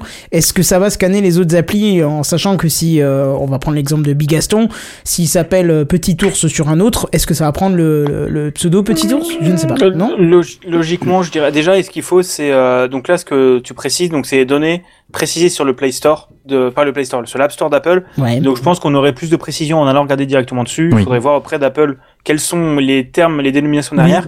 Et pour moi, identifiant, c'est plus euh, Peut-être l'identifiant de l'App Store. Ouais, c'est ça. Je dirais plus des choses comme ça. D'accord. Ou les, ou après, dans la liste des trucs, c'est aussi possible que tu aies accès. Ils disent vos identifiants, mais c'est genre tes identifiants sur une autre application du groupe. Ok. Genre c'est pour faire la Ah, pour faire le lien peut-être avec Instagram ou C'est- je, Facebook. ou- je dirais que numéro Facebook. d'utilisateur euh, unique. Ça peut être ça, ouais, je, le je pensais voilà, c'est ça l'identifiant euh, publicitaire aussi, mais en fait vu le logo utilisé, je pense pas, je sais pas trop effectivement. C'est hyper- hyper vague. Faudrait voir chez micro, chez Apple euh, qu'est-ce qu'ils proposent Oui, derrière. Quoi. oui, je sais pas exactement. La ligne là, elle va vous faire euh, frémir euh, un petit peu. Les informations dites sensibles. Je vous jure, c'est bien listé dans le truc. Donc, c'est-à-dire que si vous avez des informations qui sont classées sensibles dans votre téléphone par un moyen que je ne sais pas, il y a peut-être une option dans le tel, je ne sais pas. Eh ben, euh, eh ben, en fait, ils pourront le récupérer. Et dernière section, c'est autre data. Et alors ça, c'est tellement vague euh, que ça fait encore plus peur. C'est-à-dire qu'en gros, tout ce qui est possible et Qu'est-ce imaginable. qui reste, quoi, à un moment Qu'est-ce qui ne rentre pas dans la case, tu sais, ben, qui Voilà, c'est ça. clair. C'est en gros tout ce qui est possible et imaginable. Meta veut vous le prendre et ça me fait penser à cette malheureuse euh, phrase euh, mal traduite à l'époque qui était présente lors de l'installation de Windows 10 et qui disait "Donnez-nous tout". Alors entre temps Ouais, ils se sont rendus oui. compte qu'en français c'était ultra agressif et ils l'ont enlevé. Euh, et c'est bien parce que ça faisait vraiment peur ce message. C'est clair. Et restait pendant tout- toute la partie configuration de, de, de ton profil. Donnez-nous tout, bam, en plein écran comme ça. Donc heureusement ils l'ont enlevé, ça fait moins peur maintenant. Bon, alors euh, autant vous dire que c'est Meta euh, qui aura ces infos. Euh, Rappelez-vous les scandales euh, qu'a traversé Facebook ces dernières années. les Cambridge Analytica et ce genre de choses. Exactement. Quoi. Et que vos, don- vos données qu'ils ont largement revendues à la terre entière. Alors là, Threads, il est en train de dépasser les limites du concevable, que ça ne passe ou pas les frontières de l'Europe pour l'instant. Alors il faut savoir qu'on a vérifié tout cet après-midi via Discord que Instagram prend globalement à peu près les mêmes choses. Mais quand vous installez Instagram, il vous demande euh, une par une les données euh, que vous voulez donner ou pas. Vous pouvez mettre non à tout, Instagram continuera à fonctionner. Comme je n'ai pas testé, il faudra que je me tourne vers mes co-animateurs euh, à la fin de cette news. Il se pourrait, selon ce que j'ai lu, que l'application ne fonctionne pas, voire pas tout à fait correctement si on n'active pas ces options, justement dans le but de te forcer à les activer. Euh, si je peux me permettre une petite pause, il y a Irsla que je remercie qui a précisé, Oui. euh, qui allait chercher l'info pour les identifieurs. Euh, ça comprend notamment euh, l'origine ethnique, l'orientation sexuelle, ton pregnancy, j'ai plus la traduction. Si t'es enceinte ou pas. Ouais, voilà, euh, tout ce qui est religieux, philosophie, euh, les opinions politiques, enfin bref, une belle pelletée de bonnes données aussi. Donnez-nous hein, tout, quoi. Euh, Et les trucs interdits à, à connecter en, avec le RGPD. Ça, ça se comprend pourquoi c'est pas sorti en Europe. Parce qu'en Europe, tu sors ça, tu te prends un procès au cul. Hein, donc, euh, Mm. voilà. Ouais. Bon, alors il est quand même fort probable qu'il y ait des accords qui seront passés euh, entre l'Europe et Facebook. Et d'ailleurs, Benzen nous a donné un très très bon exemple tout à l'heure avec sa news et les privacy. Comment c'était encore Digital euh, Euh, Framework framework, exactement. Voilà. Donc ça c'est alors c'est dommage parce que je n'avais pas cette info quand j'ai écrit la news. Et je pense qu'ils vont se servir un petit peu de ça pour faire passer trades en France. Parce que euh, clairement ils peuvent pas s'asseoir enfin en Europe surtout parce qu'ils peuvent pas s'asseoir sur l'Europe. C'est c'est quand même une clientèle monumentale. Et on, on, on va gager que l'app finira par passer la frontière de manière légale et arrive dans nos App Store. Alors, vous faites ce que vous voulez. Dans Techcraft, on veut pas vous dire euh, ce que vous devez faire. Mais on vous avertit tout de même, si vous voulez pas que vos données personnelles, euh, même si elles le sont déjà probablement bien en nombre distribuées, là, c'est quand même, ça pousse le bouchon trop loin, Maurice. N'installez pas euh, cette application de méta. Alors, est-ce que c'est pas déjà des données qui sont prises par Instagram directement? Eh ben, c'est ce que je viens de dire tout à l'heure. Tu pouvais bien dire non, Autant fait. pour moi. Belle Autant attention. pour moi. Mais tu Non, mais du coup, mais dans, dans ce cas-là, dire non, en fait, euh, dans, dans, dans Instagram. Tu peux dire non à Instagram. C'est à quel Tu moment peux dire non en fait quand il te demande est-ce que j'autorise à, à prendre ça ou pas? Alors, bien sûr, sur, que- sur iOS aussi, mais C'est peut-être juste en Europe que tu peux dire non aussi. de ce que j'ai non non non c'est partout. Mais de ce que j'ai compris, euh, l'application ne fonctionne pas ou ne fonctionne pas correctement si tu mets pas oui euh, à tout dans Threads. Alors, J'ai jamais vu Insta me demander si je voulais partager mes données de santé. Je Toutes pense que quand les données de santé sont arrivées, il a dû te poser la question parce que quand euh, santé est arrivé dans le téléphone, moi toutes les applications qui m'ont enfin qui ont eu besoin de ces données m'ont mis un pop-up. euh, euh, oui, euh, ma balance connectée, je veux bien parce qu'il y a une vraie utilité et là oui, ça me l'a bah demandé, oui, mais bah oui, Insta, ça me l'a pas, ça me l'a pas du tout demandé, tu vois. Et Threads non plus, Non. on en parlera, mais mais justement, Moi, je vais lancer euh, Instagram. Sur Android, Instagram ne te prend pas les données de santé, par Ah exemple. bah, sur App Store, oui, c'est bien présent, c'est bien présent. Ouais. Bah justement, euh, Big Gaston, Sam, vous avez installé tous les deux, vous avez testé. Qui, qui voudrait commencer à nous en parler? Hum. Vous Comme battez pas, hein, ça va. Bon, aller. bah écoute, euh, bah du coup là, en faisant parler avec Insta, euh, on, on dit ouais, ne pas installer Thread. Alors effectivement, ça limiterait du coup la casse, mais en fait, je m'aperçois que c'est des données qu'on te donne déjà depuis euh, depuis longtemps en utilisant tous Insta. Oui. Euh, bah écoute, moi j'ai testé euh, assez, euh, j'allais dire assez sommairement, mais en fait l'application permet pas de faire des choses de dingue, donc euh, forcément. Oui, on, on l'a dit, c'est un, c'est un clone de Twitter, mais encore début et Version très, light, simplifiée, hein. ouais. Version très lente aussi, je trouve. Je sais pas ce que t'en penses là-dessus, euh, Big Gaston.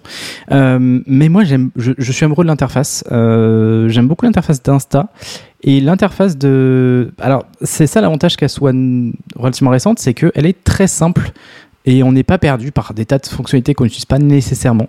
Euh, pour moi, ça fait le déjà une bonne partie du travail. Effectivement, on reprend- on- par contre, c'est vraiment Twitter. hein, par contre, hein. c'est vraiment une copie Twitter. Ah oui, c'est ce qu'il Il y a certaines fonctionnalités euh, qui manquent encore, mais ça viendra. Par exemple, on peut rechercher que des utilisateurs et pas de hashtag, par exemple. Il y a une confusion aussi. Euh, un tweet, c'est un tweet. Un thread, c'est quoi du coup? Sur Euh, Thread. ben oui, c'est vrai que le Ah, vocabulaire n'a pas truc trop été mis n'a pas trop de sens, ouais. Donc il y a, il y a des trucs comme ça, des questions qu'on qu'on peut Bah, se Fred, c'est poser. une série de tweets, du coup. Ben, c'est ça, mais t'appelles ça comment version thread un, un message, tu vois C'est ça le. On sait que sur. Mastodon, c'est un, un, un poète. Un Ce qui poète. est Pas très joli d'ailleurs. Ouais, non, oui, bref. Euh, non, en tout cas, moi j'aime bien. Bon, j'y passe pas non plus beaucoup de temps. Euh, J'ai des followers qui pop, euh, un petit peu à la manière de TikTok sans trop que je fasse grand chose. Et que tu connaisses pas Euh, surtout. Non, mais en tout cas qui ont l'air dans mes centres d'intérêt. Euh, mais en tout cas, voilà, moi je trouve que ça. Moi j'y crois en fait. Je sais pas si c'est heureusement ou malheureusement, j'y crois. Je pense qu'il y a un vrai potentiel. Je sais plus si tu as précisé la base d'utilisateurs, mais de mémoire, moi j'en avais euh, il y a quelques jours euh, 100, 100 millions, je crois, utilisateurs déjà en quelques Ouais, c'est un jours. truc comme Ah ça. oui.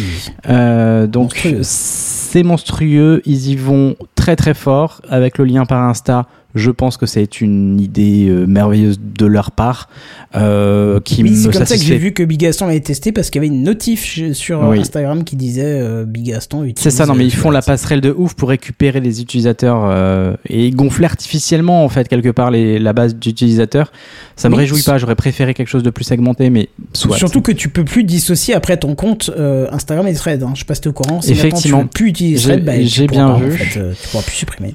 J'ai bien vu et ça va un petit peu à contresens de ce qu'on avait dit il n'y a, pas, il y a pas si longtemps. J'avais fait news sur le fait qu'il y aurait une euh, euh, Messenger qui serait intégré. euh, ah ben non, justement, non, ce serait intégré. Non, pardon, autant pour moi, je me contredis, mais euh, Messenger qui serait réintégré à Facebook, des choses comme ça. Donc, ouais, effectivement, il, il, il les applications ensemble, mais là, c'est plutôt une, une stratégie euh, pour acquérir euh, en masse des utilisateurs. Bah, là Donc- où ils ont annoncé euh, une liaison qui, euh, qui fait grincer des dents, c'est euh, sur le fait divers, c'est Mastodon. Ils ont annoncé que le Ouais. protocole était compatible et qu'ils allaient euh, Oui, rentrer. mais ça, Alors, par contre, je sais pas si vous êtes utilisateur de Mastodon, mais j'ai vu défiler les messages d'administrateurs d'instances qui disaient alors vous êtes, vous faites ce que vous voulez, vous êtes sur mon instance, euh, moi je, je bloque euh, Threads euh, absolument. Si vous êtes pas, en gros, je traduis, hein, c'était pas dit comme ça, mais le message était si vous n'êtes pas content, allez sur notre instance. Mais sur cette instance, il y aura pas de Threads parce que euh, vol de données, tout ça quoi. Ouais, effectivement, euh, j'avais oublié de, enfin j'avais oublié cette info, mais c'est vrai que c'est fort de faire ça, je trouve. C'est c'est malin en fait, plus malin. Moi, je trouve que Euh, c'est ça. maintenant, est-ce qu'il y a une base Oui, Oui, mais- c'est mais malin de leur point de vue, négatif. c'est malin, tu vois. Euh, après, est-ce que c'est pertinent? Je, je connais pas la base d'utilisateurs de Mastodon. Euh, je l'utilise pas Il personnellement. y a des chiffres qui ont été donnés mais- cet après-midi. Hier soir, tu l'as pas 3 donné. 2 millions. Entre 2 et 3 C'est millions. Redscape qui les a mis, ouais. D'accord. Bah, J'aurais dit un peu plus de 2 millions, mais entre 2 et 3 Ok. millions. C'est déjà pas Ok, mal. hein. euh, ouais, pff, euh, pas vraiment, je trouve. Mais Alors, c'est peut-être une d'utilisateurs d'image plus alors. Ouais, je sais pas, parce que je pense pas qu'ils va- qu'ils peuvent, enfin, qu'ils vont récupérer beaucoup ils le savent d'avance euh, d'utilisateurs de Mastodon. C'est pas du tout la même philosophie. Il y a pas Ah autant d'utilisateurs, mais je pense que c'est plus pour euh, pas de blanche et ouais, se, se mettre, euh, se mettre en avant, donner une belle image quelque part. C'est mal barré Enfin, en quand Europe. tu hein. regardes les données qui te prennent, euh, ça fait pas la belle image. Bah, il faut compenser du coup. Mais effectivement, ça me fait peur. Après, moi, j'ai installé parce que c'est vrai que je suis assez soucieux, bon, relativement parce que j'utilise Insta hein, du coup, hein, mais euh, de dès que je peux limiter la casse, euh, je le fais sur, en termes de collecte des données. Euh, mais je me dis concrètement, bah, c'est un peu ce, ce dont on parlait tout à l'heure. En général, mon iPhone, dès qu'il me Enfin, dès qu'une application a, de- a besoin d'accès d'avoir accès à des, à des données sensibles, l'iPhone t'a un prompt et il te le demande clairement et oui, non. Et je ne vois pas comment, clairement, il peut prendre mes données de santé. Je, je, certainement qu'il C'est- arrive quelque part pour certaines données. C'est la question que j'allais me poser. Voilà, techniquement, je suis persuadé qu'il n'aura pas accès à mon nombre de pas que je calcule sur ma Non, watch. parce que non, non. là, oui, le, j'aurai le prompt et là, j'en ai pas eu, tu vois. Et là, dans ce cas-là, je ne donnerai jamais mon accord, tu vois, parce que ça n'a aucun sens sur Insta. En fait, comment, comment ça marche de, de demander des permissions? C'est dans le. Je connais pour Android, mais c'est le même fonctionnement euh, sur Ah iOS. oui, oui, C'est oui. un truc qui s'appelle manifest.xml, qui, où tu dis mon application aura besoin de tout ça. Et Ouais. c'est ce fichier-là qui est affiché ensuite. Et c'est possible que, en prévision, ils aient dit on aura besoin de tout ça. Et qu'ensuite, pour avoir, je, je me souviens encore une fois comment ça marche dans Android, Mm. mais pour moi c'est équivalent sur iOS. Par exemple, tu as besoin de prendre une photo, euh, c'est une permission. Tu dis euh, request caméra, euh, t'attends d'avoir la permission de l'utilisateur. Est-ce que tu as la permission? Oui, tu lances la caméra. Ouais, bien sûr. Et, et toutes les informations sensibles sont euh, sont protégées derrière ça. Et, euh, et voilà. Euh, là, je suis en train d'aller regarder, du coup, grâce à Exodus, qui a à peu près qui est un site pour analyser les permissions des applications Android. Euh, pour Thread, en vrai, les permissions qu'ils demandent sont des permissions qui me semblent ok. Standard, Euh, standard, c'est ça. Ok. J'ai j'ai regardé, j'ai regardé chez Discord, j'ai regardé chez Twitter. C'est des autorisations qui me semblent ok. Pour moi, c'est juste les dénominations de iOS qui font flipper. Mais euh, mais pour moi, il y a des choses genre bon. Après, il y a euh, Alors, je précise que ça a été pris euh, hors Europe au moment où c'est sorti. Il est possible qu'effectivement, euh, ça ait réduit entre temps, hein, peut-être. Hein. Bah Oui, non, non, mais- euh, sur Insta, je t'ai dit, c'est- c'est- c'est c'est ISO Insta, hein, franchement. mais, Mais, effectivement, ouais. je, je, je sais pas ce qu'ils feraient de données de santé. Enfin, si, un titre marketing, tout ça, bien sûr. Mais pour moi, vraiment, pour qu'ils Bah, aient accès à mes données de santé à proprement parler, il me faut un prompt. Et je oui, ne l'ai pas eu. prompt. C'est sûr et certain qu'il faut un Donc prompt. c'est pour ça que je, je me protège peut-être euh, naïvement derrière ça, hein, mais euh, mais effectivement, s'il m'aurait demandé explicitement de donner mes données de santé, évidemment, je l'aurais pas fait parce que j'en vois pas du tout la pertinence sur. euh, Ap- sur mes Après, tes données de santé, pour moi, ils les obtiennent pas comme ça. S'ils ont besoin de tes données de santé, c'est plutôt ils vont nouer un partenariat avec la boîte de ta balance connectée et qu'ils auront ton identifiant unique Apple que euh, ils ont besoin pour les pubs. Ok, ouais, peut-être. Mais là, Pour dans moi- ce cas-là, il a moi- besoin d'un prompt. C'est ça. Pour moi, ils ont, Ouais. pour moi, les données de santé et tous les données un peu sensibles, ils les ont autre part. Enfin, c'est juste qu'ils se, ils se, pour moi, ils se couvrent dans les données. Ouais. Enfin, ils se couvrent dans l'application en demandant tout ce qu'ils pourraient avoir besoin à un moment ou à un autre. Euh, et encore une fois, je trouve que les noms de iOS sont hyper pas explicites parce que j'ai vraiment le nom des perms euh, Android. Donc, euh, Thread a besoin de accéder à la, à la position, accéder au, à la, euh, au stockage, accéder au Wi-Fi, accéder au Bluetooth, ce qui est OK pour écouter de la Oui, musique sur le casque. Euh, get accounts, ça c'est je pense pouvoir te connecter par Google et des choses comme ça. Comme quand tu requestes la connexion, ça peut passer par Android. Ça pour moi c'est l'équivalent de euh, vos comptes, vos identifiants sur Apple. Euh, exécuter un service de premier plan. euh, et lire des lire des médias au premier plan, euh, avoir accès à Internet, euh, gérer des appels via le système. Ça, pour moi, c'est la double authentification. Les applications demandent ça pour avoir accès à la double authentification et le valider automatiquement. Euh, bon, de- des notifications, read, les, read contact. Ça, c'est pour moi le problème. Mais encore une fois, les applis n'y ont pas accès si tu ne donnes pas la permission. Moi, TikTok me la demande toutes les semaines. Euh, donne tes contacts pour Oui, retrouver tes copains. Je dis non. ouais. Et, euh, et voilà, ils ont pas mes contacts, mais voilà. Et Android, enfin Google, euh, enfin les applis tierces les ont pas, mais t'inquiète pas que les Google, Google les ont. Mais euh, mais voilà quoi. Donc tu, tu viendras pas toquer chez moi du coup, Kenton, tu vois. Non, c'est vrai, je vendrai pas finalement. Et après, enfin tu vois, je, je regarde les permissions de Thread, ça me semble pas être pire qu'une autre application. C'est- Honnêtement, c'est je comprends le côté Apple, ça fait peur. Enfin le côté la liste des trucs chez Apple, mais honnêtement les permissions qu'ils montrent sur Android, ça me semble être à part use biométrique où je sais pas qu'est-ce qu'ils entendent par use biométrique euh, sur Android où ils Ah, demandent c'est la- peut-être pour euh, de la validation, euh, Non, parce que d'authentification, un truc comme ça. hein. non c'est un autre truc parce que tu as use fingerprint D'accord. et donc peut-être use biométrique c'est pour le côté déverrouillage par la, fa- la- le visage? Je sais pas Peut-être. Mais dans tous les cas, l'application fait- l'utiliserait?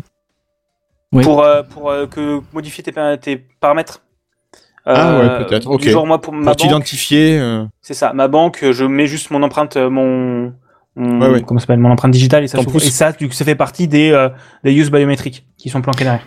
Mais en fait, je trouve que après là, là, là, on vient de faire un dégrossissement euh, rapide, hein, bien sûr. Bien sûr, Euh, ça peut changer quand ça viendra en Europe. hein. Non, non, mais ce que je, ce que je veux dire, c'est que je sais pas vous, mais la presse a été hyper alarmiste et à juste titre. hein, il vaut mieux être prévoyant, tu vois. Mieux prévenir que. Euh, c'est ça, mais sur euh, l'aspect oulala tout de suite vol des données. Mais parce que Bon, c'est méta et c'est que méta, on Meta, a euh, l'habitude là-dessus. Voilà, on n'est pas choqué. Euh, mais en fait, ouais, voilà, c'est ça. Euh, quand on creuse un petit peu, voilà, les données de santé, ils les ont pas non plus comme ça, quoi. C'est vraiment, effectivement, moi, je l'avais plutôt perçu comme ça, en nouant des liens euh, avec des, des, des partenariats avec. euh, Enfin, c'est une régie pu méta, donc, euh, enfin, forcément, ils font de la donnée, ils font des données de santé qu'ils récoltent, euh, qu'ils déduisent plus qu'ils ne récoltent, j'imagine. Euh, et, et voilà, donc il n'y a pas de, de- Enfin, moi, j'ai pas eu, j'ai eu zéro prompt en fait hein, quand j'ai installé euh, Thread. Euh, donc pour moi, c'est ok comme on utilise euh, bah, Twitter euh, ou Insta en fait. hmm. Ouais, c'est ça. Pour moi, en termes de données, c'est bon, c'est Facebook. Et le problème qu'il y avait en Europe, surtout, c'était le fait de, tu n'as pas le droit de croiser les données de plusieurs services en même temps. Ouais. Et c'était ça le gros problème de Thread, c'est qu'ils utilisaient les mêmes données qu'Instagram et que t'as pas le droit de, de croiser des données en Europe à cause du RGPD. Enfin, pas le droit de pas croiser les données, mais d'avoir genre si, si, des. c'est ça, t'as raison. Je trouve, enfin, c'est un truc comme Ouais, ça. ouais, c'est ça. T'as pas le droit d'utiliser Ouais, ouais. une base de données d'un autre service pour euh, ton service là, quoi. Ce que je trouve d'ailleurs un peu hypocrite, hein, parce que t'as un service, tu le délimites toi-même en fait. hein. donc bon, ça aurait pu s'installer- s'appeler s'appeler Insta et dans l'application Insta, ça aurait été la même chose, tu vois. Oui, non, mais là, fallait taper sur Elon là. Ouais, non, mais à voir, à voir de comment ils le, le font, parce que pour moi, sinon, ils pourraient taper aussi sur Google et la connexion unique à oui, tous les services. sûr. Et c'est là où je comprends pas le problème. Mais bref, enfin, je comprends pas pourquoi ça c'est un problème. Moi, Mais- je vous avertis de ce que j'ai vu passer. C'est à l'étranger pour l'instant. On verra quand ça viendra en Europe. bien. Ouais, bien sûr. Et Oui, après, euh, c'est pas en Europe, il y a des raisons aussi, bien sûr. Après, moi, je trouve que le l'application est honnêtement, euh, bah, pff, moi, j'ai pas d'intérêt à rester dessus. Euh, pour moi, il y a trop de choses qui me manquent. Euh, le fait que la, le feed ce soit uniquement un flux algorithmique et pas des followers, moi, ça me saoule. Ah oui, ah ça j'ai pas, tu vois. C'est, Oui, mais- enfin, c'est une V1. hein. oui, mais c'est une V1, mais pour moi, ça fait partie. Enfin, dans une V1, tu sors pas un flux algorithmique, tu sors un flux de followers. Apparemment, l'application n'était pas trop prête, mais vu euh, le, le fiasco de, de Elon Musk, ils se sont dit ouh putain, c'est le moment de la Oui, sortir. c'est, c'est, c'est pour ça qu'ils l'ont Il sorti y à a l'arrache Blue Sky qui est sorti en face déjà. Il y a comment Blue Sky, c'est l'application qui a sûr, été a lancée par les fondateurs de Twitter. Ben oui, mais euh, mais ils sont encore en en avis. En bêta fermée. Ouais, en bêta Ouais. fermée. Ouais, ouais, ouais. Mais pour moi, je euh, comprends Thread pas l'intérêt de plus ce truc, mais bon. euh, Thread a plus de chances de Marseille que Blue Sky, mais euh, mais je trouve que l'application euh, est ok tiers. En fait, j'ai pas d'intérêt à aller dessus parce que hum, tu restes sur un réseau pour les gens qui y sont et je sais que ma co- les, les gens que je suis seront pas sur Thread, euh, donc j'ai pas d'intérêt à y aller pour Je l'instant. suis vraiment pas sûr. Ah, c'est moi 100%.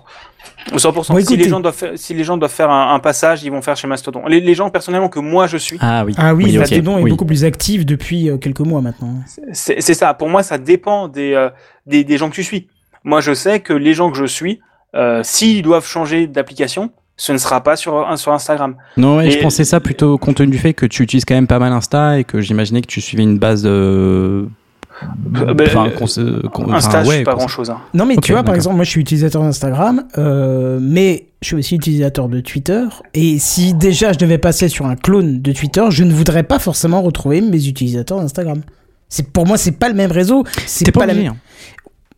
Oui, t'es pas obligé, mais ton compte il est quand même associé et on va te suggérer. Ah tiens, tu connais, euh, je sais pas, Jean-Claude. euh, bah tiens, suis Jean-Claude sur Thread. Oui. Et j'ai pas envie. Oui, oui. Et, et du coup, lui, il va être suggéré pour moi. Et j'aurais pas forcément envie que cette personne-là me trouve euh, sur Thread. Tu vois. Enfin, c'est c'est un peu comme ça que je le vois, quoi. Bah, tu Bon, fais bref. un compte Insta privé pour faire un threads privé. C'est Enfin, ça. c'est un truc, euh, ouais, ça devient une usine à gaz, ouais. Bon, ce que vous propose en tout. Oui. Je peux juste rajouter un dernier petit truc, Ouais. parce que pour moi, c'est important, c'est sur le côté fait divers. Euh, sur le côté fait divers avec euh, l'intégration Mastodon. Euh, j'avais vu un article il y a quelques temps passé et je trouve que c'est important de le mettre parce que ça se vérifie un peu pour l'instant. Les boîtes sont en train de commencer à implémenter le fait divers parce que c'est un buzzword en ce moment. Et Blue Sky l'implémente aussi, de ce que j'ai compris. Enfin, ou l'implémentera à terme, vu la manière dont ils présentent leur interface. oui, oui, c'était prévu. On en a parlé déjà. hein. Ok, ouais, bah, je sais pas, j'ai pas écouté, j'ai pas eu le temps d'écouter l'émission, mais du coup voilà. Ouais, désolé. Mais le, le problème avec les boîtes qui commencent à supporter des formats open source, l'une des personnes que je lisais disait, en gros, faut faire attention à ce que les boîtes ne commencent pas à faire des, des standards au-dessus du, du truc open source Oui. en disant, euh, nous, euh, c'est cool euh, le fait divers, mais nous, regardez, on supporte un truc pour que quand tu, euh, tu peux envoyer des whiz. Je sais pas, un truc, un truc aux mais oui, tu peux envoyer sûr. des whiz à des personnes. Et euh, mais si tu veux le faire, par contre, faut supporter au vraiment notre standard. Mais c'est juste un standard, t'inquiète pas, t'as tes propres serveurs. Et après, plus tard, ils font ah ouais, mais on a une nouvelle fonctionnalité qui est trop bien, mais il faut passer forcément par les serveurs de Instagram. Et euh, au fur et à mesure, les trucs, euh, les trucs open source vont se faire euh, boulotter par les trucs comme ça. Et donc, faut faire ultra attention avec les boîtes qui commencent à implémenter le fait divers parce que c'est possible qu'ils s'en servent pour euh, drainer de la base utilisateur. Et 100% c'est pour ça. Hein. Et, et je trouve ça assez sain que des, euh, des gestionnaires d'instances commencent à dire bah non, on, on, on veut bloque. ouais. C'est ça. Voilà. Et ah oui, et aussi avoir côté données perso, parce que euh, si Bah tu suis que des gens d'Instagram, voilà, c'est ça, oui. c'est ça, à voir comment ça passe au niveau données perso. On verra. On verra. Je vous propose qu'on laisse passer l'été. Je pense qu'il va se passer des choses quand même cet été, même si c'est quand même la période creuse au niveau tech de l'année. Mais il va se passer, je pense, des choses et on, en reparlera en septembre, euh, évidemment. Comme c'est la dernière, je vous propose quand même qu'on fasse euh, les news en bref. Euh, Dernière de l'année, ça vous va Il y en a que trois, ça va aller vite. Allez, vas-y, Euh, calme-toi. oui. Eh ben écoute, c'est parti dès que je retrouve tout ça. Alors attention, c'est parti. C'est les news en bref. Alors, l'IA générative d'Adobe qui fait tant de bruit dernièrement, je sais pas si vous en souvenez, on en a parlé. Oui, euh, oui, totalement. Ouais, elle est on l'utilise. monstrueuse. Ah ben, elle passe au français et aux 102 euh, autres langues. hein. Ah, j'avais pas vu. Euh, autre point positif, ça devrait aussi arriver sur Illustrator. très très bien. Je suis super content. C'est les news en bref. Euh, il se pourrait que la Switch 2 commence à être produite en fin d'année 2023. Ok, donc c'est pour bientôt en fait. Ouais, ouais, ouais, ouais. Ça, ça, ça peut être vachement bien. Il est fort probable que le Osef. DLC de Zelda tombe sur. euh, Oui, bah, Osef, si t'en as pas, je peux comprendre. oui. Mais, mais c'est intéressant quand même. C'est les news en bref. Alors attention, celle-là, elle est bien pour terminer l'émission. Il a fallu euh, aux Américains des articles, des articles expliquant le logo de Threads qui voyait plutôt un 666 euh, à la place du arrobase.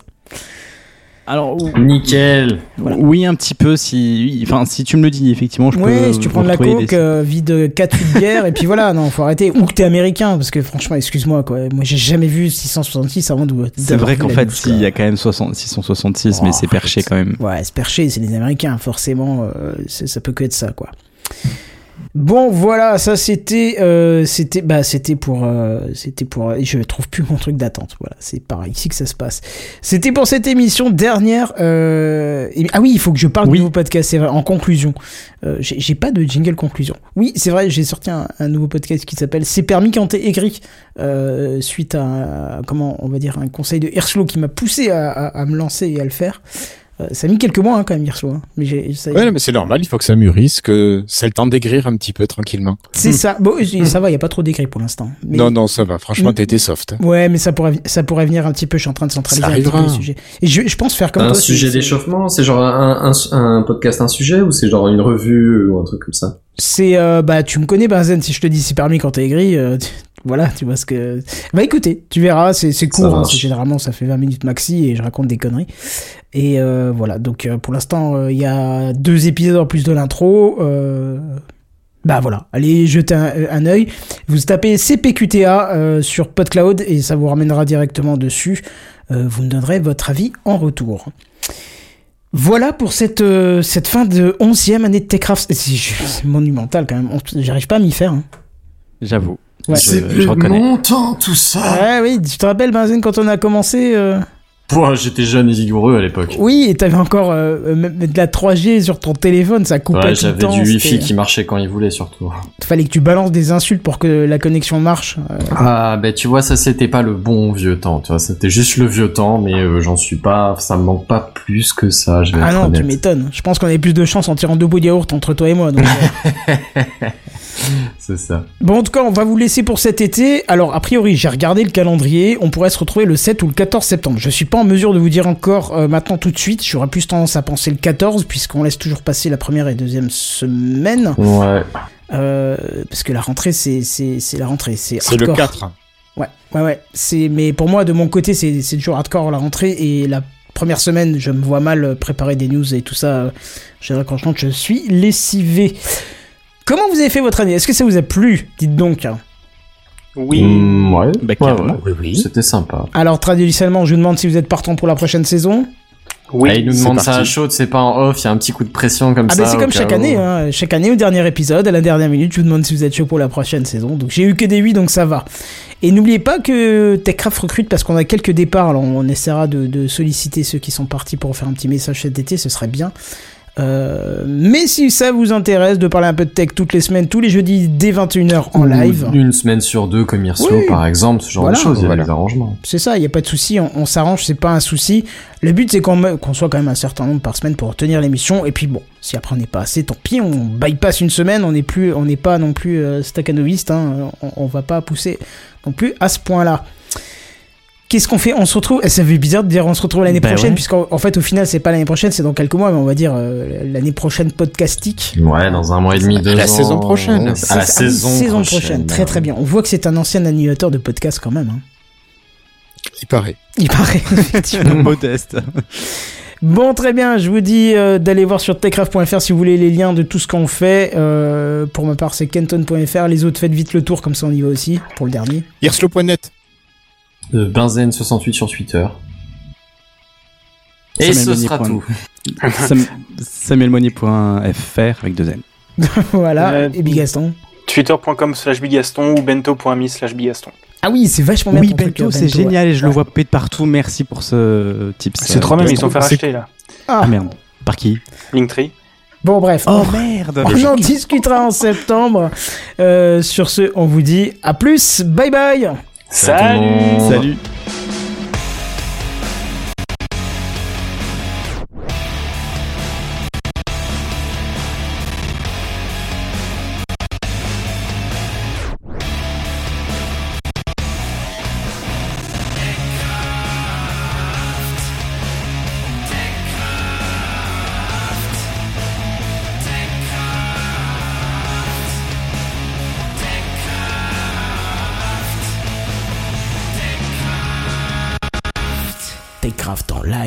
tous les jeudis dès 21h, sur live.techcraft.fr. Rejoignez-nous sur Discord, discord.techcraft.fr.